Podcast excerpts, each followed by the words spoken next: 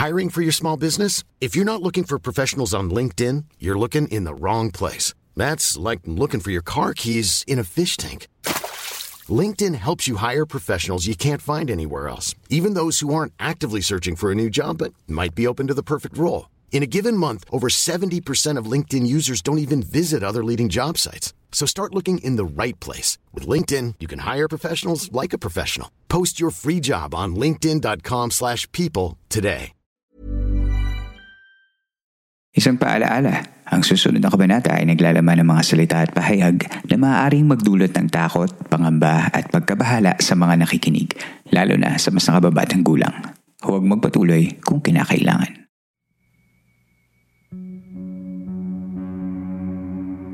Tuloy po kayo sa ikipitumput-pitong gabi ng San Telmo Society Radio. Kumusta ka na? Sana ay napapakinggan mo ang episode na ito sa maayos na kalagayan. Ako po si Earl at ito ang Philippine Campfire Stories Podcast. By this time, marami na sa atin ang nagbabalak ng magbakasyon at maghanda para sa Christmas break. Panahon na para makasama ang ilan sa mga mahal natin sa buhay at makapagpahinga din mula sa araw-araw nating mga trabaho. Bago matapos ang taon, ay babalikan natin ang mga nagdaang episodes ng Philippine Campfire Stories sa segment na paborito ng lahat, ang San Telmo Society Radio. Marami tayong kwentong napakinggan, nabasa at narinig ngayong taon. At sari-sari ang mga naging reaction sa mga tao sa mga iba't ibang mga storya ng ating mga guest storytellers. Ngayong gabi, let's go back to the year that was and pakinggan natin ang mga ilan sa mga naging fan favorites ng 2023. Isa sa mga naging instant favorite this year ay si M from episode 121, SS26. And that was evident based sa mga naging reactions ng mga tao sa comments. Isa sa mga nag-comment ay si Siege. Sabi niya, TF, ang scary pero ang ganda ng boses ni M and ng tawa niya. And nag-agree din si Alex Lat at sabi niya, scary naman yan, Campmaster. So, here's M's story from episode 121.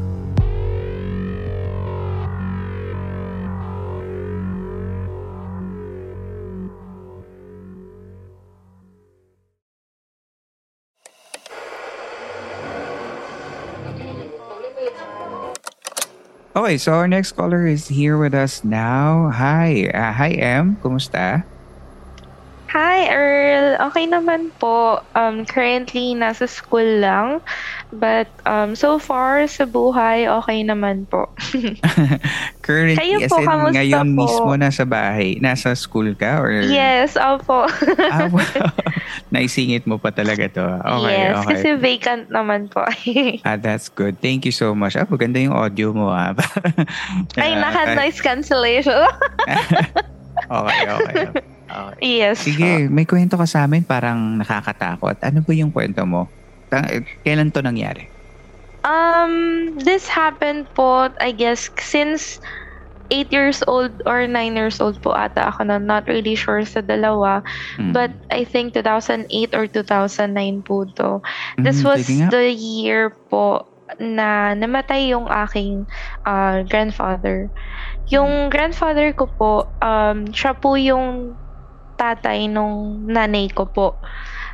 Mm. Um, yung reason po ba't po kami biglang umuwi doon is because, yun nga po, uh, we found out na naghihingalo na po si ama. We called him ama. Like, kahit sino po, apo, anak, lahat po kami Mhm. ama yung tawag namin sa kanya. So, ayun, uh, start po tayo dun sa story in which first and second nights. Actually, this time po, wala talagang naganap. As in, um, kahit anong klaseng eksena, wala naman masyado. Although, of course, may iyakan and everything. Mm. And busy sa pag-aasikaso dun sa mga nakikilamay. Fast forward tayo sa third night. Um, nakaburol po yung aking ama or si ama uh, for six days. Which is dapat five days lang, of course. Pero, Mhm. ginawang six days kasi kilala po yung lolo ko doon sa baryo namin, kumbaga. Mm-mm. Um, nung third night po, um, specific, specifically, kasama ko po yung mga pinsan ko. Siyempre, bilang bata, lalo may lamay, naglalaro kami, unggoy-unggoyan sa baraha, ganyan. Okay. Ano, naglalaro naman kung ano-ano. Tapos pag, kunwari, wala kami masyadong ginagawa or nakukulitan sila, uutusan nila kami. Mm. So, nung time na yon um, naglalaro kami ng mga pinsan ko. And then, yung isa kong pinsan na medyo older sa akin, sabi niya, uy, laro tayong tagu-taguan. Sabi ko, sa Anong isip-isip pangalan ko, nitong pinsan mo? Ah, ni pinsan. Sabihin na, si An- tago natin siya sa pangalan. Si Andy. Andy, okay. Ayun. So, si Andy po, um, inaya niya po ako, babae po siya. Inaya niya po ako, sabi niya, sabi niya sa akin, uy, tara na, laro tayo, tagu-taguan. Sabi niya, ano, sama-sama tayo para madami. So, lima po kami na mga 8 to 9 years old yung range. And then, Mm. yung isa pong bata na kasama namin na pinsan din po namin is around 4 or 5 years old po that time. okay. So, naglalaro po kami. Ako po yung seeker. Ako yung naghahanap. So, nung time na yun, ay kasi po, ang pinakamagaling po sa amin na maglaro ng tagu-taguan ay si Andy, yung pinsan ko po babae. So, syempre, nagbilang po ako as usual, count 1 to 10. Tapos, nung 9 and 10 po, parang may, na, may naramdaman ako may humagod na parang, di ba, naka, nakatakip yung mata mo, tapos nakaharap ko sa wall usually, or puno, ganun. Mhm. So, ang nangyayari, nakaganon ako. Eh, syempre gabi, madaling araw, mga 1 a.m. Bakit gising So- pa kayo mga bata? One day. May Ano 4 po years kasi- old pa. Parang gusto Oh, ko questionin yung mga magulang yun. busy po kasi lahat yung magulang namin sa pag-aasikaso. So, di naman po sila nagbabawal sa amin when it comes to Mm. ano, Ay, so malapit gathering. lang tong pinaglalaroan nyo dun sa mismong lamay. Um, katapat pong lote. Parang ano po, para po siyang ginagawang parking space pero still lupa. Tapos napakadaming puno. To the Okay. point na pag umaga, madilim pa din dun sa area na yun. Ah, okay. Opo, ganun. And then, ayun po, nag, ano, na, nung nagbibilang po ako ng, di ba, 1, 2, 3, 4, 5, 6, 7, 8. Mm. Nung nag 9 and 10 ako, tapos sabi ko, tatakbo na ako, bigla akong gumanon. Bago po ako magsabi nun, may parang may dumaan na malamig na hangin sa likod ko. Which, parang nagtaka ako kasi mainit naman po ng time na yun kasi that was summer. So, nung time po na yun, kabadong kabado ako na baka mamaya may natawag kaming something. Yung, just to give you a background lang din po kasi, um, uh, I don't know if I should say this, but yung lola ko po, which is si Ina, Mm. di ba po si Ama yung nasa wake, yung binurol po. Si Ina po kasi, meron po siyang uh, friends, na yung friends niya po na yun is more often nag-practice ng black magic. Ayun. So, Oh, ano, okay. um, yung lola mo, no? Si Ina ay si lola. Yes, opo. Ano po siya, not technically si Lola, pero si Lola po kasi, marunong po siya magbasa sa baraha. Ah, I mean yung Eh, mga amiga ni lola. Yes, the amiga. Okay. so, ayun po, yung mga amiga niya, technically, sila yung, sila talaga yung nagpa-practice ng black magic. May iba naman, Mm. ah, talagang, may, may mabuti, may hindi, may, syempre, provincial ano po state. So um yung situation po nun before is nandoon din po sila sa wake. Mm. Tapos parang nung time po na yon, lagi po kasi kaming kinikwentuhan dati, syempre bilang bata. Sobrang curious, curious kami sa mga bagay na um, hindi namin nakikita sa normal na mundo, 'di ba?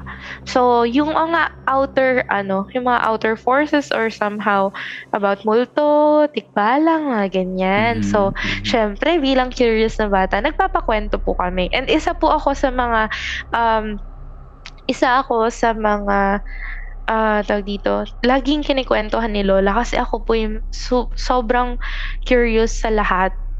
Lalo po sa mga ganong Mabenta kwento. kasi sa'yo. Kaya. Yes, opo. So, yun po. Mabalik po tayo dun sa nagbibilang po ako. May dumaan pong, may naramdaman ako na may dumaang malamig na malamig na hangin sa likod ko. Which is pinagtaka ko kasi nga, unang-una sa lahat, summer nun. And kahit naman gabi, kahit nasa probinsya, mainit pa din. Not technically ganun kainit since maraming puno, pero mainit pa din. So, ako naman, parang shinrug off ko din yun somehow. Tapos, sinubukan ko nang hanapin isa-isa yung mga pinsan ko.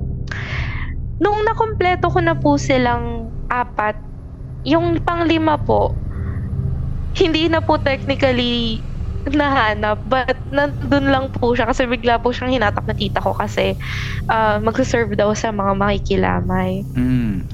Tapos yung, edi syempre, anim po yung naglalaro, ba? Yung isa po na pinsan ko, hinahanap ko, yung pinakabata po, yung 4 Yung 4 years, old. Yes. Ano pangalan nitong 4 years old? Eh, si Carl, si Carl. Ayan po. Hinahanap ko po si Carl noong time na yon. Tapos parang tinatawag siya kasi yung setup po nung pinaka uh, lamay. If alam niyo po syempre sa sa Bulacan or somehow sa mga malalaking probinsya, may malaking gate tapos bukas na bukas yon nas pagbukas ng gate nasa dulo or paloob yung nilalamayan. Tapos nakabukas lang yung gate nakatiwangwang tapos dun sa ano sa yung pinaka kalsada syempre maliliit lang yun since purok-purok yun or baryo-baryo yung mga stoplight, eh, yung stoplight, ano, yung mga Poste. ilaw doon, yung mga poste na yun is malalayo. Tapos naninilaw, tapos yung iba minsan hindi pa gumagana. Mm. So, tas due to maraming puno, nakita agad namin yung pinsan namin dun sa kalsada. Nakatayo lang siya. Tapos Hmm. parang, syempre, as a kid, hindi naman po niya agad ma-identify yung mga bagay na nakikita ng mas older sa kanya. So, nakatingin po siya dun sa daan uh, facing dun sa dulo ng kanto in which nandoon yung iisang poste na gumagana na nag-flicker pa. So, Mm. talaga nakikisama sa mood. Pang horror movie. Yes, exactly. And then, nung nandun siya, tinatanong ko yung pinsan ko, tini- sino yung tinatawag niya? Kasi hindi niya po mabanggit ng maayos. Pa, ama, ama, ganyan. Tapos, ama ako. Tapos, Mhm. parang ang intindi po namin, sasama siya. Ama, sama ako. So, Okay. tinawag ko po yung mga pinsan ko. Sabi ko, si Carl nandun. Tapos, sabi nila sa akin, sino hinahanap niyan? Eh, kumpleto na tayong lima. Tapos, parang, tinatanong ko po, si, yung isa kong pinsan, si Andy, sabi ko, nakita mo ba, bago ka mag-serve, kung saan siya nagtago kanina? Ang sabi niya po, hindi daw nagtago si Carl. Lumabas lang daw po siya ng daan. Tapos doon na, pa, ano, parang habang hinahanap po sila, nandun lang po siya. Tapos nung dilapitan ko po si Carl, nakatingin lang siya doon. Tapos kina, ano, parang niyuyug-yug ko na po yung balikat niya na, Huy, tara na. Hinahanap ka na sa loob, gabi na. Kasi gabi, dapat matulog ka na. Parang pinipilit ko na po siya. Kahit na alam kong magagalit siya. So, nung time po na yun, ayaw niya po talaga. Tapos, tinuturo niya yun. Tapos, nung lumingon po ako dun sa, sa mismong poste, may nakita po akong lalaki na nakatalikod, may hawak na bike, nakasakay siya somehow sa bike eh. Pero hindi niya po pinepedal or pinapaandar na parang ginugulong lang niya gamit yung paa niya. Tapos nakita ko, napansin ko din sa suot ng lalaki is nakabarong siya na puti. Mhm. Tapos, um, same na. same na medyo ah, papanot na yung buhok or parang medyo palagas na. Matangkad, medyo moreno. Tapos, may bisig. Unang-unang napansin ko po, kamukha po siya ni Ama. So ako, wala, kinikinubutan ako! Ama! E di, nung time po na yun, um, syempre kabado din ako nung time na yun na hindi ko alam yung gagawin ko kasi unang-una sa lahat, um, bata din po ako. Pero mas bata yung pinsan ko. So I need to do something para ma somehow mailayo ko sa situation yung yung baby cousin ko. So nung time po na yun, um, natulala lang po ako. Hindi ko alam yung gagawin ko. Tapos, sinasabi ko lang po sa kanya na, ano, na, napapansin mo ba yung hawak niya? Do you see that? Tinatanong ko siya. Sabi ni Carly, yes. Tapos, sabi niya, wait, which one? The bike or the rosary? Sabi niya po. Tapos sabi ko, what? Tapos nakita ko po, nung, eh, kasi malabo po talaga mata ko ever since bata pa ako. Mm. So, nung nakita ko po, hawak niya yung ano, yung, yung bike, di ba? Naka, naka, hawak po siya doon sa pinaka manibela. May nakalawit po palang rosary in which gupit-gupit na. Eh, di ba yun po yung tradisyon natin dito sa Pilipinas na ginugupit yung rosary pa- bago ilibing. So, noong time po na yun, sobra yung kaba ko, nanginginig ako, hindi ko alam yung gagawin ko. Although, first time ko po siya na-experience, para sa akin, overwhelming siya kasi di ko po alam yung gagawin ko, lalo po bata ako. Tapos, nung paglingin ko sa left ko, nakikita ko yun, sabi ko sa kanya, parang wala tayong kasama. Parang nawala po yung bahay sa paligid namin, yung gate namin, ganun. So, parang hindi ko po alam yung gagawin ko. Tapos, pagdingon ko po kay Carl, sabi ko, tara na. Kumbaga, parang lumuhod po ako sa harap niya. Hinarap ko po siya sa akin. Hinawakan ko siya sa balikat. Sabi ko, tara na, pasok na tayo. Tapos, bigla po siyang lumingon as in, paglingon niya sa kanan niya, Nataranta po siya, tapos grabe yung hatak niya sa damit ko na halos parang mahuhubaran na ako. Sabi niya sa akin, ate, tumatakbo si ama. Tapos sabi ko, ha? oh, ay, grabe. Ay, yung, kung makikita niyo po yung goosebumps ko ngayon. so, ako naman, sabi ko, ha? Tapos sabi niya, sabi niya, ayun no. Tapos pagtingin ko po, tinutulak niya yung bike niya. Tapos ang bilis ng padjak niya. Tapos nakita ko yung mukha niya, parang galit na galit na galit siya. Tapos nakangiti siya. Yung ngiti niya po, di ba po, of course, sa funeraria, tinatahi yung bibig. Okay. Sa loob. Nung nakangiti po siya, nung medyo malapit na malapit na po siya sa amin, nakita ko parang napupunit yung tahi.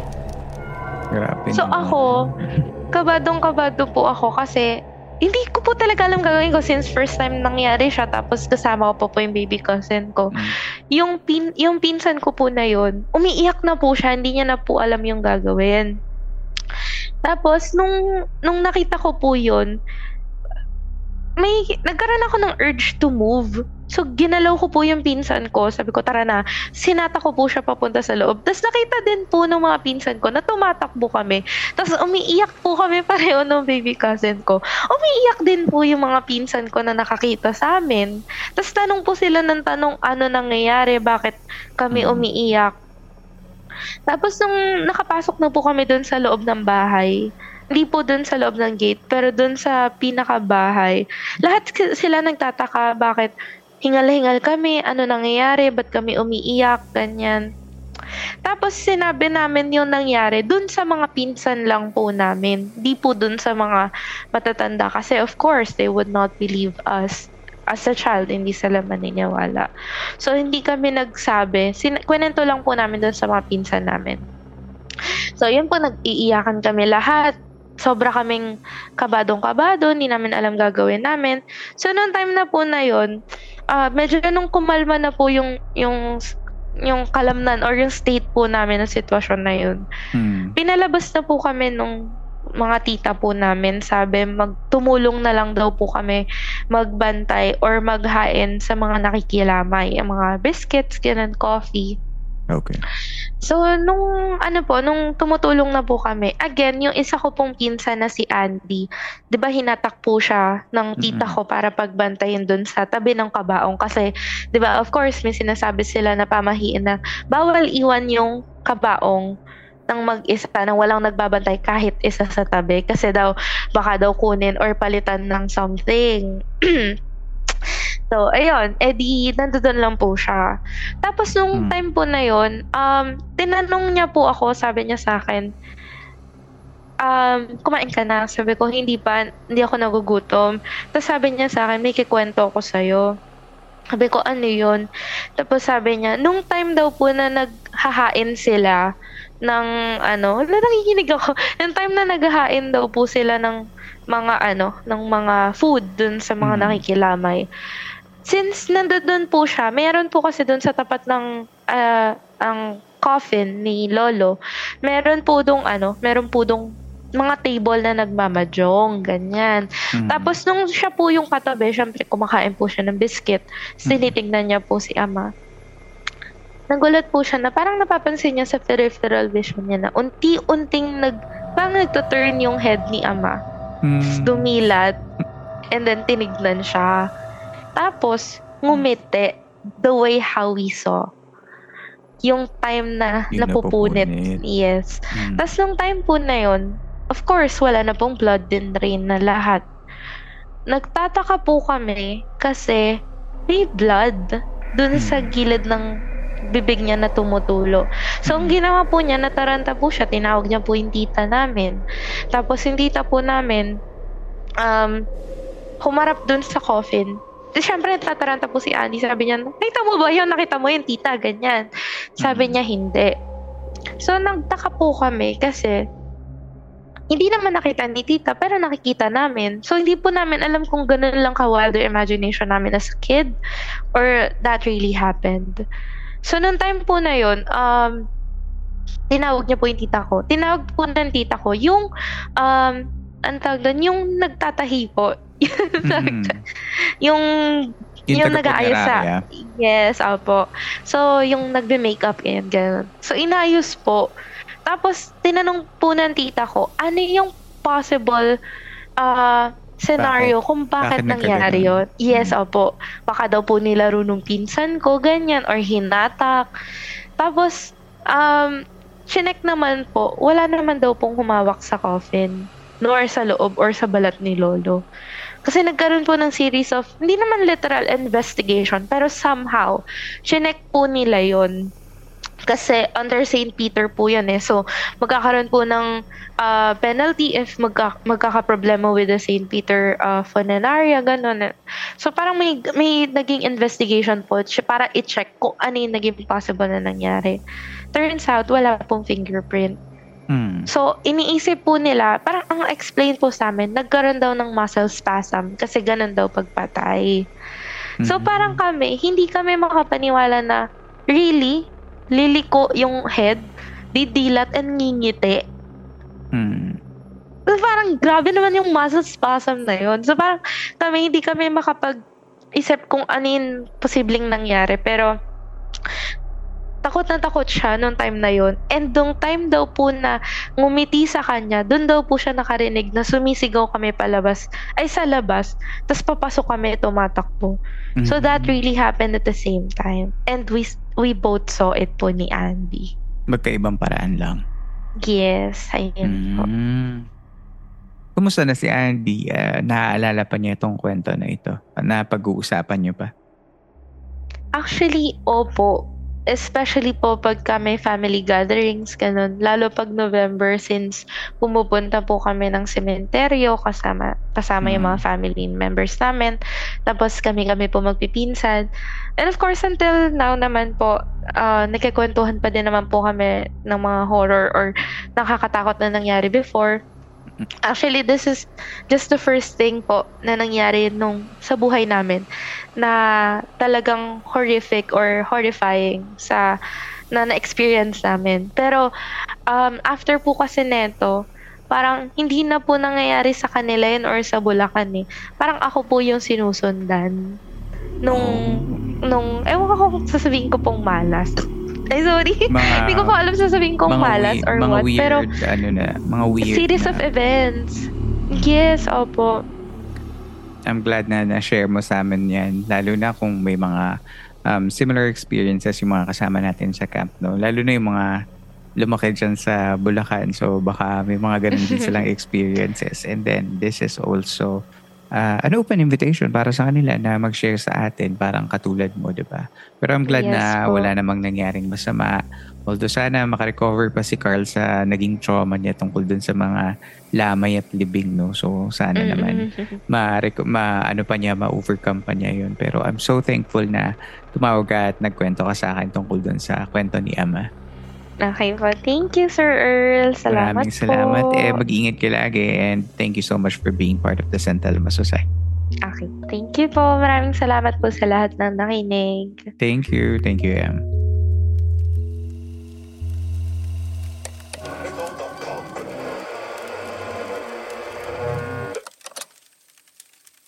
From M, let's go to another storyteller na nag-start din ng M ang pangalan.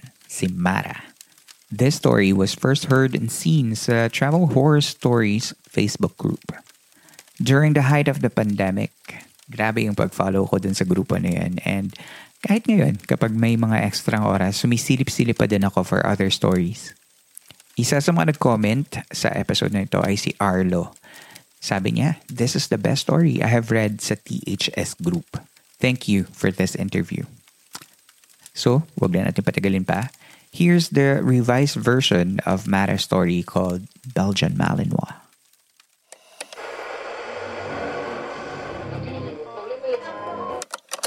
Mara, hello, good morning. Good morning. Hi, Earl. Hello. Here. Thank you for, for the Welcome to the campsite. and thank you for uh, appreciating that post. Mm-hmm. So this is also your first time to be guesting on a podcast, tama ba?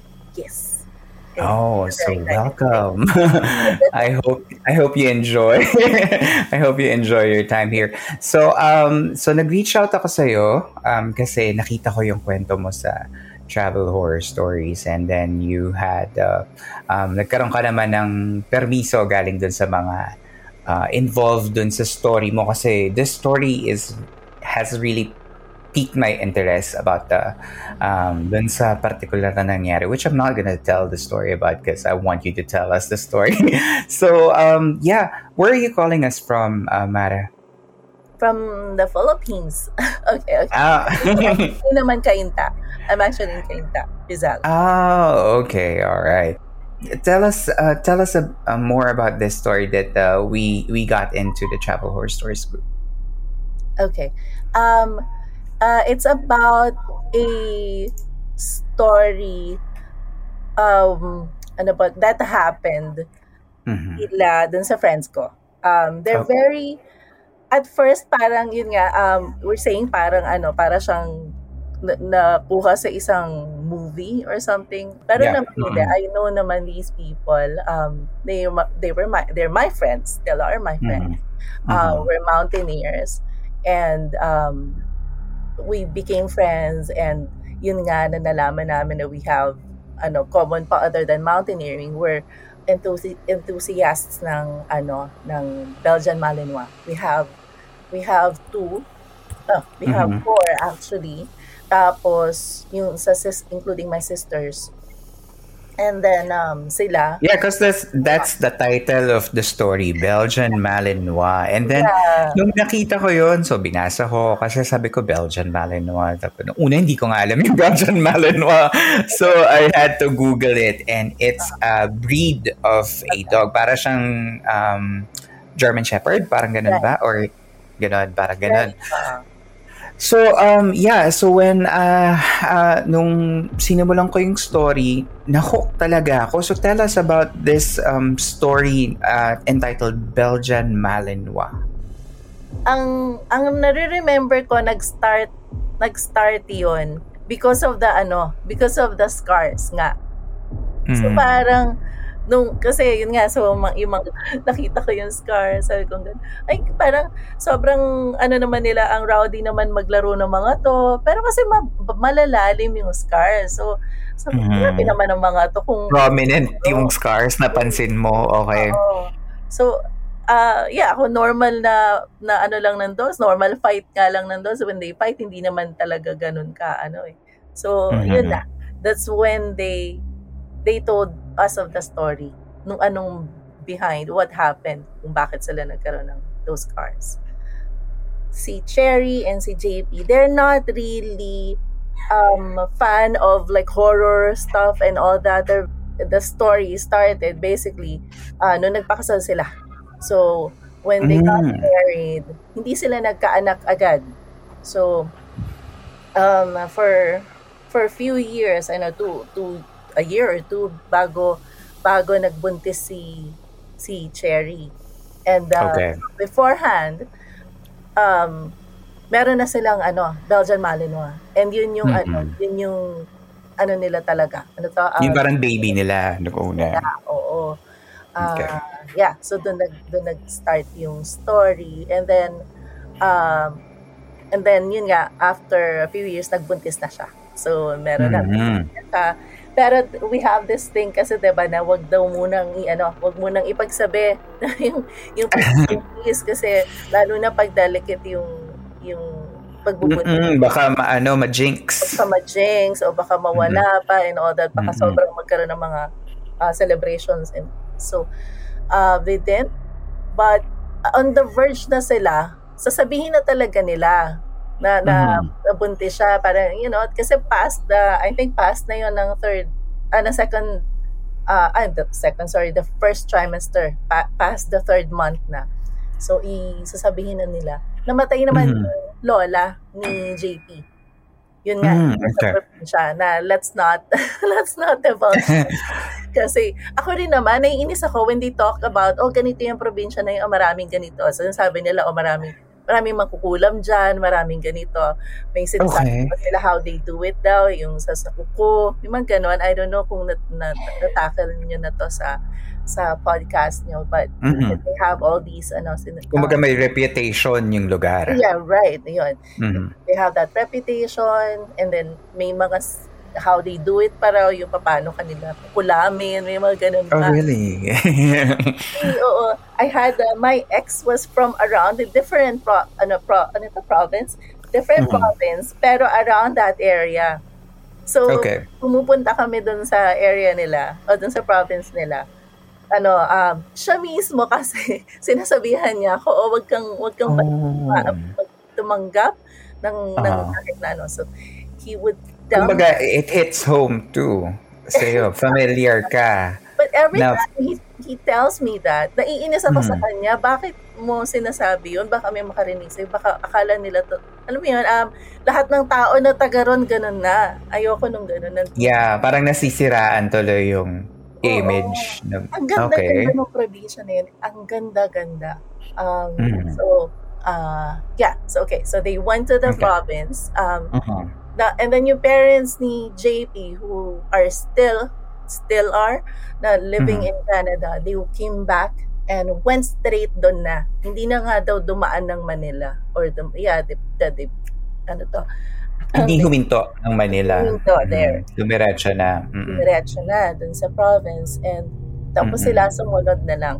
Oh, so yun nga sila yung ano sila yung bahala sa bumili ng uh, anong supplies na manggagaling because we all know provinces they don't have a lot of those supplies. So mga siguro biskuit ano Ah, because namatay nga yung lola ni because um mhm. yeah, okay. yeah. So so dinala sila yung nagdala.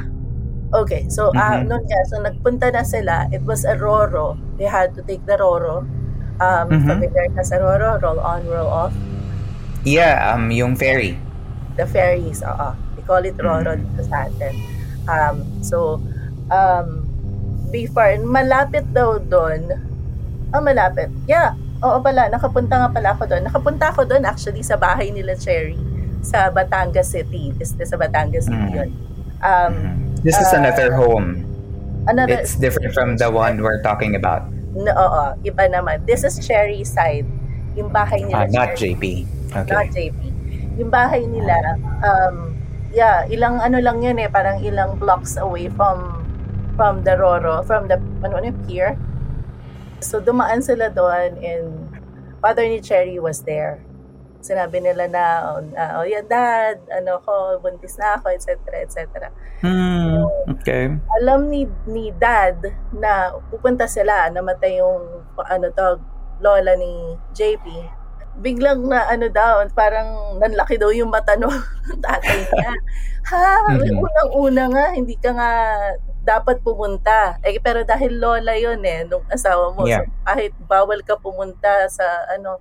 Kasi ako rin eh, ano ko, um, pa alagang matanda ang tawag nila sa pagbubuntis. Inalagaan Mhm. ako ng mga lola at lola din ng ex-husband ko na. Mm-mm. So sa probinsya rin ako nag ano, eh, nagbuntis. So Okay. Mm, okay. So so parang ano walang choice, parang kailangan talaga nilang pumunta. yun. Okay. So So when when he told when she told um Cherry's father na buntis siya at pupunta siya dun sa probinsya, mm, mm, ayun na. Um so sabi niya sasama siya. Total, sabi yung naka, naka-pick up. I guess, yun yung nasa ano nila. O naka-pick up naman, naka may... Tapos kasama yung aso. Nagtataka sila. Kasi nakita rin naman na dala nila yung aso. Dami yung dalawang Mhm. babies nila, Cherry. Dala nila. Mm. So siguro, nakita naman nung father niya, dala naman. O sige, dalhin. I, I don't know, that, these things I assume now, ha. May, Mm. yung iniisip nila. So, dinala nila yung aso. Ay, yung isa pa. So, tatlong aso na yung dala nila. Ay, tatlong adults. And how old are they puppies or are they full-grown dogs nung mga panahon na yun? Would you know? Would you have that information Oo. or idea? They're full grown na. Kasi um, the last of them, all three dogs are, ano na ngayon, ah, wala na.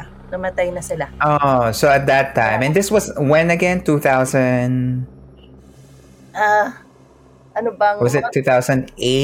Uh, yata, 8-ish? 2008. 8, ayan. Okay, 2008. All right. So, anong petsa na ba tayo ngayon? 2000, what, 15 years ago? 2023. 15 years ago. It's been a while. It's So at this time, yung uh, for for the people who are listening sa sa show natin, a Belgian Malinois is uh, like um, parang mga canine dogs ng mga police, yung malalaki talaga. Dogs. Oo. They're, they're Aha. part ng working dogs. Sila Yung yung, kumbaga pag nasa um, nasa building kayo, sila yung umaamoy-amoy. yung mga malalaking dogs na gano'n, na German Shepherd, mga gano'n. So, Ah, yeah, just to give them an idea na kung ano ba yung dogs na pinag-uusapan natin. Kung gaano kalaki. Alright, so they're bringing their three, three, did you say three? Tatlong aso? Oo. Na out of the whim, sumama sila kay kila JP at Cherry going home to the Lola's ano, fun, um, wake. Wake. Yes. Alright, Pumunta okay. sila. So, yeah. So, when they got there, um, afternoon na raw eh. Afternoon, late afternoon na when they got to uh, the place. It's far. Sabi nga nila, it's far pa from the bayan. Mhm. So, when you, diba, so here, usually it's out of the bayan. So, you get to the bayan, so far pa. Um, I'm imagining Mhm. this ha, na, na ano, nag that far, like a two or two hour drive pa from the bayan.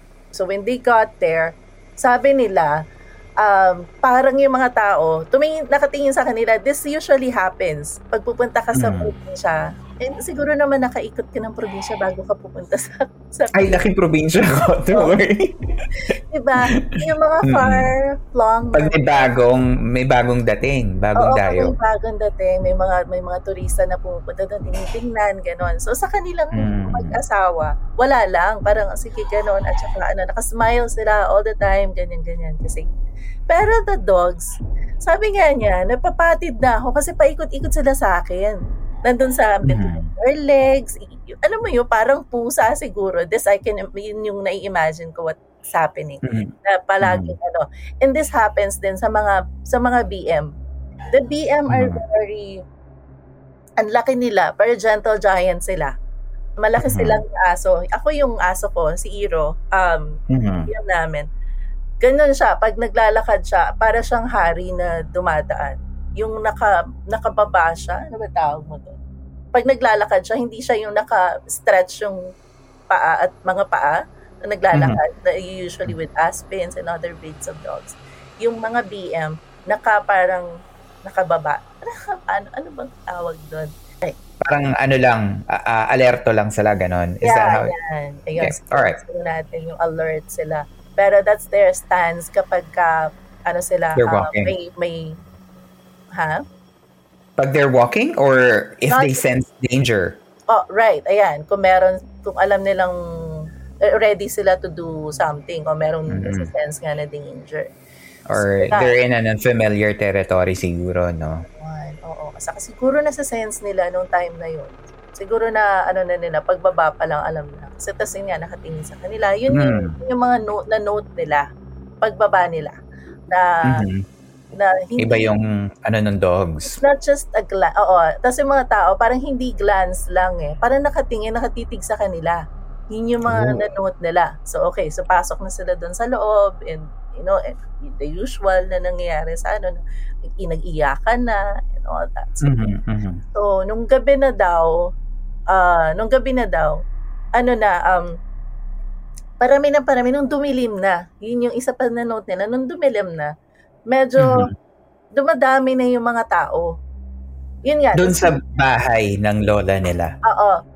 kasi yung bahay, meron daw, um, ano to, um, parang foyer, Mhm. yung, yung ano, yung bahay. So, merong, and, and sizable, na pwede kang ma- doon i-hold. Tapos yun nga, the foyer, it looks out into the balcony. Parang Okay. gano'n. Yun yung, yun yung kinukwento. So, gano'n, before ka pumasok sa loob. Normally sa atin, pagpasok mo ng pintuan, ang mga modern houses, pagpasok mo ng pintuan, ng, na, ng pintuan, heated by foyer, tapos papasok Mhm. sa loob, open na. But this, yung mga houses daw nila, o yung house nila, naka-enclose yun, yung bahay. I mean, meron pang pintuan. So, Okay. nandun sila sa loob. Yung family members nandun sa loob. Tapos hanggang nung, nung paggabi na, later na ng night, um, ano to, um, sila na lang, yung immediate family na lang yung naiwanan. Tapos mga guest, ang mga, mga nag, nag, nag-visit, Nakikiramay. kiraman. Mhm. Bisita, okay. Okay, yep. Um, so yun na lang, nandun sa labas. Tapos dumadami sila. Normally, dum- kumukonti. Kasi hindi pa naman last night eh. Usually yung last night, Mhm. yun yung marami. Hindi pa naman last night. Pero dumadami. Kasi ang dami. Tapos, tsaka rin ang nag, ano pa pala, ang nagsasabi na madami, yung mga helpers nila. May mga helpers Oh. sila na parang extra dami naman nung... So, sa mismong taga, nasa taga doon, it's, ano, it's kind of different na, ano, Oo. okay, alarming for them na parang, hmm, ba't madami? Marami. Okay. Tapos sabi nga nila, pa, parang ang popular naman ni Lola.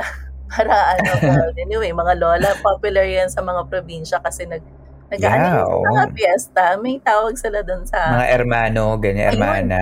Oo, oo, oo, oo. So, di ba, popular yun. Popularity, ano yun. So, yun. Um, yun sabi ng mga helpers nga na parang ang dami naman. So, if, Mhm. hindi sila ready daw ng ganun karami. O so, Mhm. let's say na marami. Um, so, pabalik-balik si, ano, pabalik-balik si, si mother, Mhm. came from Canada. Tapos, um, pumasok, para somehow, may, may sinabi raw, may nagsabi sa kanya na baka buntis si Cherry Mhm. sabi daw na ganun, baka buntis. So pumunta, so pumunta sa kanila, sabi raw na ganun, "Ay, pa- ah, buntis ka ba, Cherry? Parang ganun yata. Basta tinanong na niya si Cherry, si yung mag-asawa, kung buntis siya. Tapos di, eh, um, di, di, didn't lang pala, hindi nila sinasabi muna kasi they wanted to pass muna ano yung, yung living and all that. So sinabi na nila. So Mhm. yun, um, so ano na, sina, yun nga, so si, si mother, nag-ano na, ah, medyo na-alarm na siya. Parang naano na nila, Mm. ah, okay. ayoko, yun nga, ayoko, ayoko kasing i-mention na siguro alam nila yun sa lugar nila na may ganun. Yeah.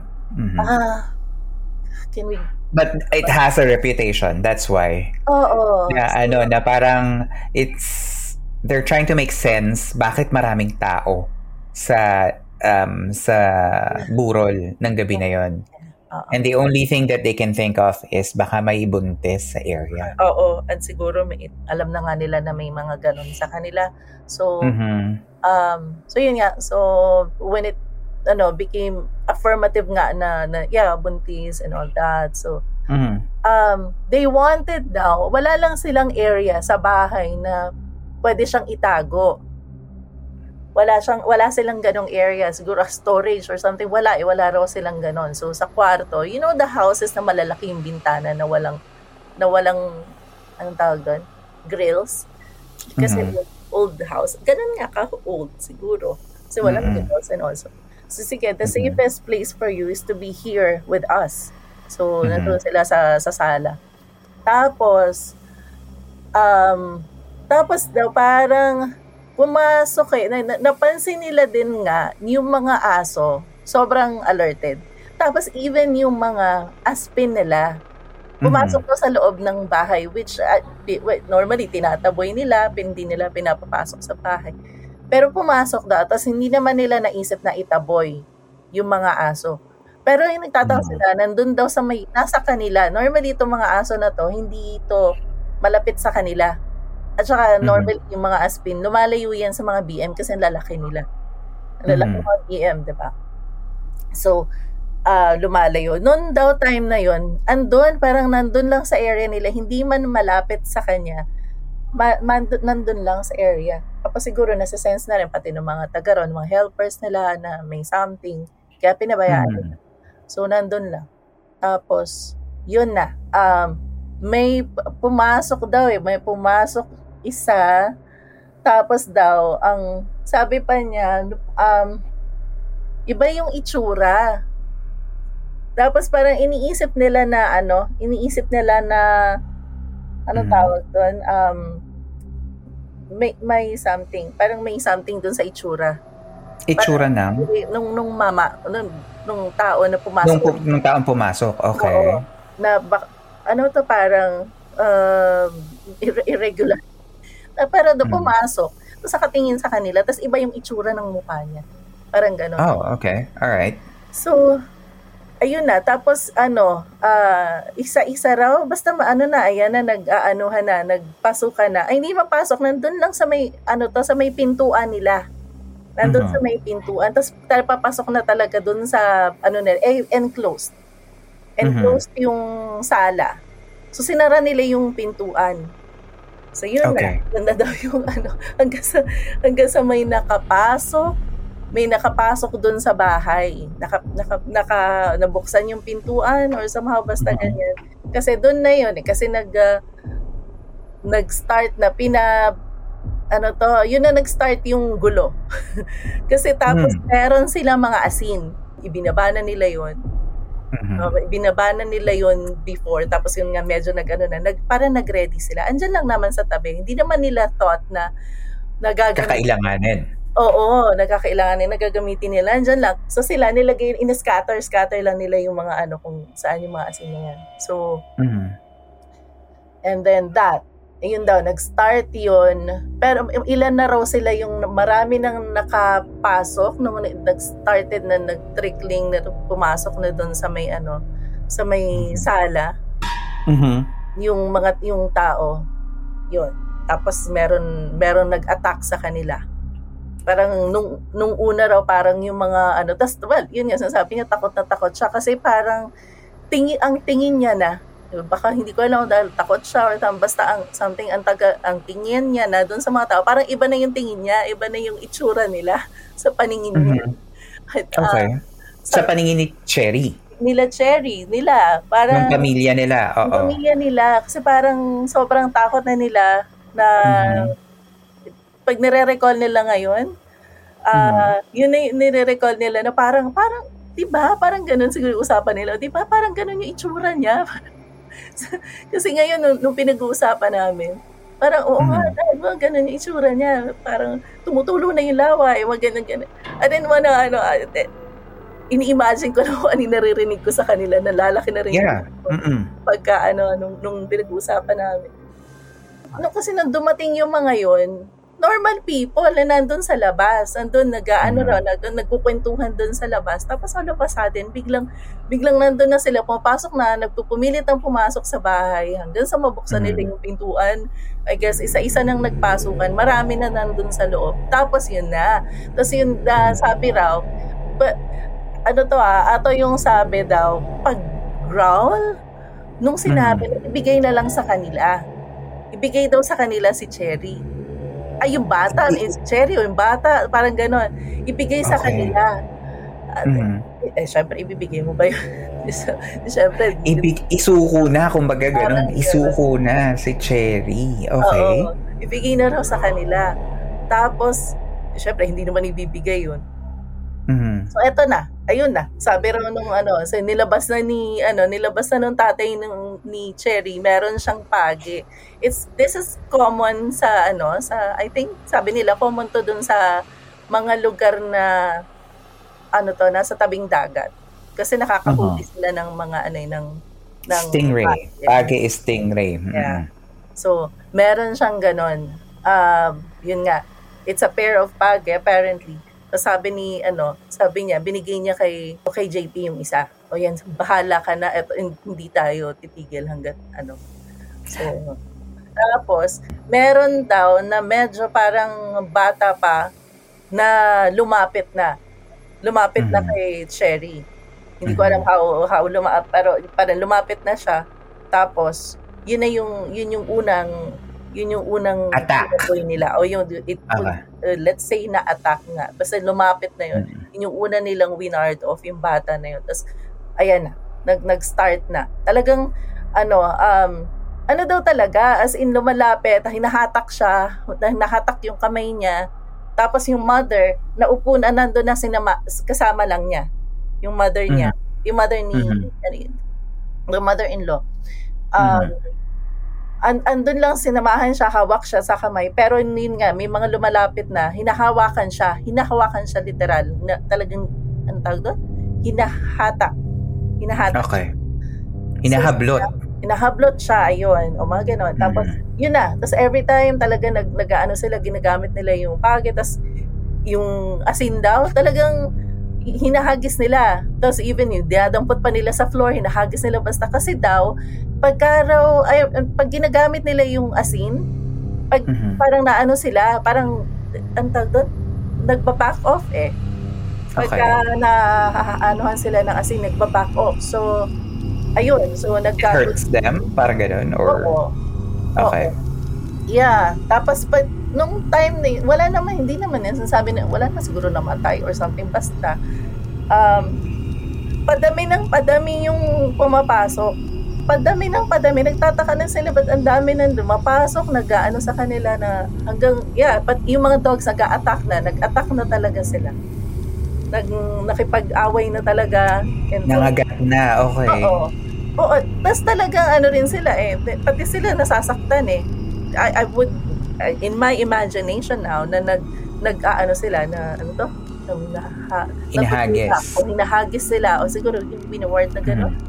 Mhm. So, yun, ganun yung nangyari. Basta, at the end of it, pero ano daw talaga, it, it was so physical. Physical yung naging laban. Kasi na, nasaktan sila lahat. Lahat sila nasaktan eh. Lahat sila may, ano to, lahat sila nagdugo, ano to, na gano'n. Mhm. Tapos yung mga aso nila, kasi yun yung first defense, sila talaga yung Mhm. unang umaano eh, umaatake. So hindi na kaya ng, ng dogs. Eh, one, a dog lang naman kin, kundi, 'di ba tackle one person, hindi naman din ano. Um, yeah, so ganon. At the end of it, so at the end of it, after nung ano, ah, nakita na nila, yung mga aso nila talagang na, sobrang nasaktan. Sobrang naanohan na. And then, um, ang nangyari, ang nangyari, um, kasi yung parents ni JP, um, nag-aral yata, lumaki doon sa area, lumaki doon sila. So, may mga friends sila na nandun. So, may mga dumating lang na, dumating na mga friends nila. Siguro classmates o sa mga friends nila na dumating. Hmm. Saka lang, ano, saka lang, ano to, tumigil nung nagdatingan. Oh, Yeah, may- may mga parang kababata. Mga kababata nila yon na, na makikiramay noong time na yon kasi syempre Okay. well, ano naman sa ano Yung, yeah. um yeah tapos may pulis na nandoon may kasama silang pulis sa kababata rin nila kasi parang Okay. yun yung ano nila merong merong sound gunshot na na ano doon lang tumigil doon lang tumigil Mm. Pagdating doon talaga nung pagdating nag-alisan nagtakbuhan yung mga ano nila ka- kalaban Mga nila. kalaban. Oo, Mm-mm. nagtakbuhan sila. Tapos yun pa lang, saka pa lang nakita yung kung gaano kagulo doon sa bahay. Kung at, wa- wala raw talagang ano, wala walang pakikinabangan doon sa bahay. Apparently Oh ganun ka hindi yung nangyari na. Wala ka nang papala na mapakinabangan, wala basag lahat ng mga Nasira talaga. Oh my God. Ano kayang nangyari sa coffee ni Lola? Hindi inisip Ay, nasa ko. labas yun. I don't know din, no? Hindi ko, hindi ko na natanong yung coffee ni Lola. Aha. Nasa bagay, Mm. nasa labas yun eh. Di ba, nasa may Okay. foyer nga eh siya eh. So, Ah, okay, okay. Wala. Tapos, um, so yun nga, after, sa kanila nila nakita, akala nga nila patay, may mga patay na na mga isa, sa, isa, isa o dalawa sa mga ano nila. Kasi hindi na nakatayo. Some of Mhm. them hindi na nakatayo. Tapos, Mga tao?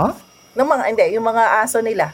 Ah, mga dogs. Kasi, okay, okay. Yeah, Nasaktan. Okay. So, hindi na raw nakatayo. So, akala nila patay na. So, apparently, okay, na, buhay pa. Mm. Tinakbo nila.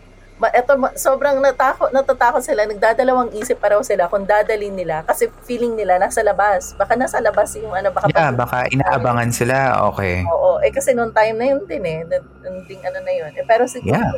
eh dahil mahal nila yung mga aso nila, sobrang ano, Mhm. dinala na nila. So yun, dinala nila sa ano, it, it took them a while. It, mahaba raw yun, ah, isang oras pa na biyahe yun or more para makarating ka dun sa bayan. Ganon ka, ano, Mhm. ganon ka far yung lugar na Mhm. ano, sa, Mhm. nasa, Kaliblib. Ganun kaliblib Yeah, yung lugar. Oo. So, so yeah. So nakarating na sila, nakarating sila sa ospital. Di gina, doon nga raw sa ospital ng tao nila dinala na kasi din, sila rin naman din may mga ano eh, may mga kagat, may mga ano sila, may kagat sila. May mga kalmot sila. Mm, okay. So, Alright. Yun daw, um, nagpa-saksak sila ng mga anti-rabies. Anti-rabies. Oo. Tetanus, the usual. Uh, yeah. Oh my God. Yun. Alright. na na-save naman sila, na-save sila. Um, ano Mm. tawag, so, nagtawag ng mga vet kasi ospital ng tao yung pinagdala nila. Tapos Mm. nagtawag din ng vet kasi kinailangan, I think may mga inoperahan dun sa dogs eh. Tapos Oh. meron pang sinalinan. Ito, mga nakita ko talaga tong dogs na to in person, Mm. ha, nitong, what, years, years after na.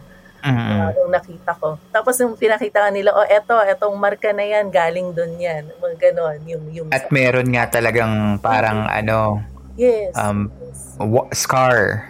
Yes, oo. So, Mm-mm. ayun, pinakita nila. Oo. Meron sa noo, meron sa ulo. Meron My God. talaga. Meron talaga na ano. Well, question lang, na-share ba nila kung what happened next? Kasi pagka, nung, syempre, nasa labas sila, pinagamot nila yung mga aso, sila din nagpagamot, and then that would have been scary to go back to the same place, di ba? So, True. how did they wrap things up? Si Lola, nandun pa. True. Paano sila nakaalis? True. Ano, true. Hindi na si, they didn't go back. Pinakremate nila si Lola. Pinakuha, so dinala sa bayan. Wala pa, hindi cremation, nasa bayan naman. So, dinala sa bayan. Doon. So, hindi na sila nag... Bumalik. Bumalik. Ah, Never. okay. they haven't been back there from this Ah. moment from that moment it happened never na sila po signs wala na talaga yata I, I don't hindi, hindi man ako nag nag ano na nagtanong na kung meron pang Mm-mm. nagmana nung bahay na yun or whatever kasi ah, bumalik na sa Canada yung parents sina JP Mm-mm. ito na marami ng anak sila JP Ah, okay. Was that, that's the first kid, no? Oo, twins yun. Twins yun. And then they Oh got another set of twins. Oo, tapos tumigil na sila. Alright. Oo. So talaga pala ang, ang nako, survivor yung twins, no? Pwede nating sabihing survivor. Oo. That's a that's a story for their childhood, nako. Oo, oo. So Oh yeah, yun, yun nga. So so na ano na sila, nandoon na sila, pinakuha na lang nila, pinakre mabilisan na, pinakremate na, na Mhm. they're so so traumatized. Pinakuha lang nila lahat ng gamit nila, mga ganon. Yung kung ano man yung kailangan apparent ng mga gamit nila, mga personal stuff nila Mhm. na nandun, dinala sa bayan, so may mga may mga helpers naman sila. Siguro inuwi And they never look back. Never. Yun yung, yun yung sinasabi, we haven't been back there. Storytelling is very Yeah. And you're a very good storyteller. Thank you so much, Mara. Thank you. Thank you.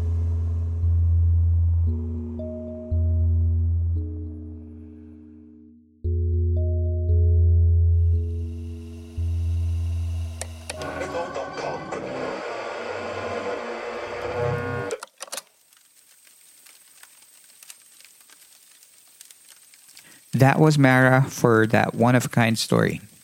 Bago tayo magpatuloy sa ating best of 2023 episode, let's pause for a quick break for some friendly reminders.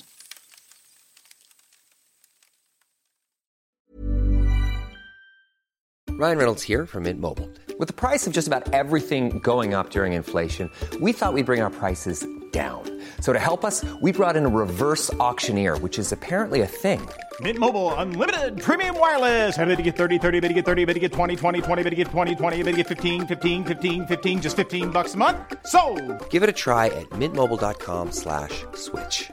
$45 upfront for three months plus taxes and fees. Promo rate for new customers for limited time. Unlimited more than 40 gigabytes per month. Slows. Full terms at mintmobile.com.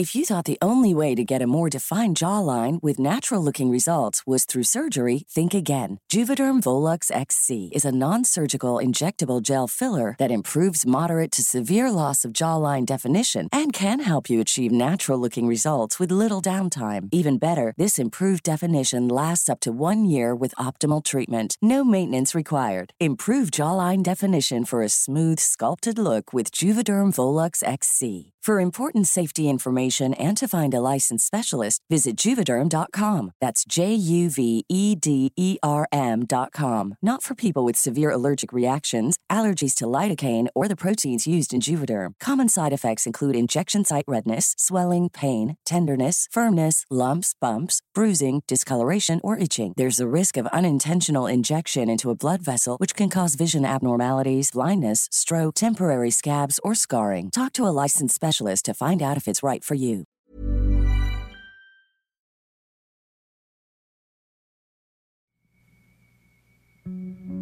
Welcome back to episode 180 of Philippine Cover Stories for the best of 2023. Itong taon na to was one of my most memorable so far kasi talagang marami din akong sinubukang mga bagay. Kung matagal ka nang nakikinig ng podcast, ay mapapansin mong iba-iba ang topics ko the past years. Like, iba ang topics ko week after week at walang running theme. This year, I decided to focus on creating episodes that can be grouped into themes. Kaya nagkaroon ako ng season wherein I shared stories of urban legends and conspiracy theories. Mm, that was a good run, but I feel like I could have made it a little better siguro kung may additional help in terms of resources and researching. And to push myself a little farther in terms of content creation, ginawan pa natin ang English version sa mga episodes for our non-Tagalog speaking listeners. Ikaw, how was your listening experience of the urban legend and the conspiracy theory series noong 2023? Share your answers by tagging the Philippine Campfire Stories social media channels sa Facebook, Instagram, and X. Para sa susunod na stories, I saw a similarity sa dalawang kwento na naibigay sa akin ngayong taon. These stories are from Emboy and Ian, and both of them are from Antipolo. Allow my mind to play a little bit here, but may something ba sa lugar na yun noong 1990s? Tingnan natin yung similarities ng mga kwento nila Emboy at Ian. First I met Emboy last February.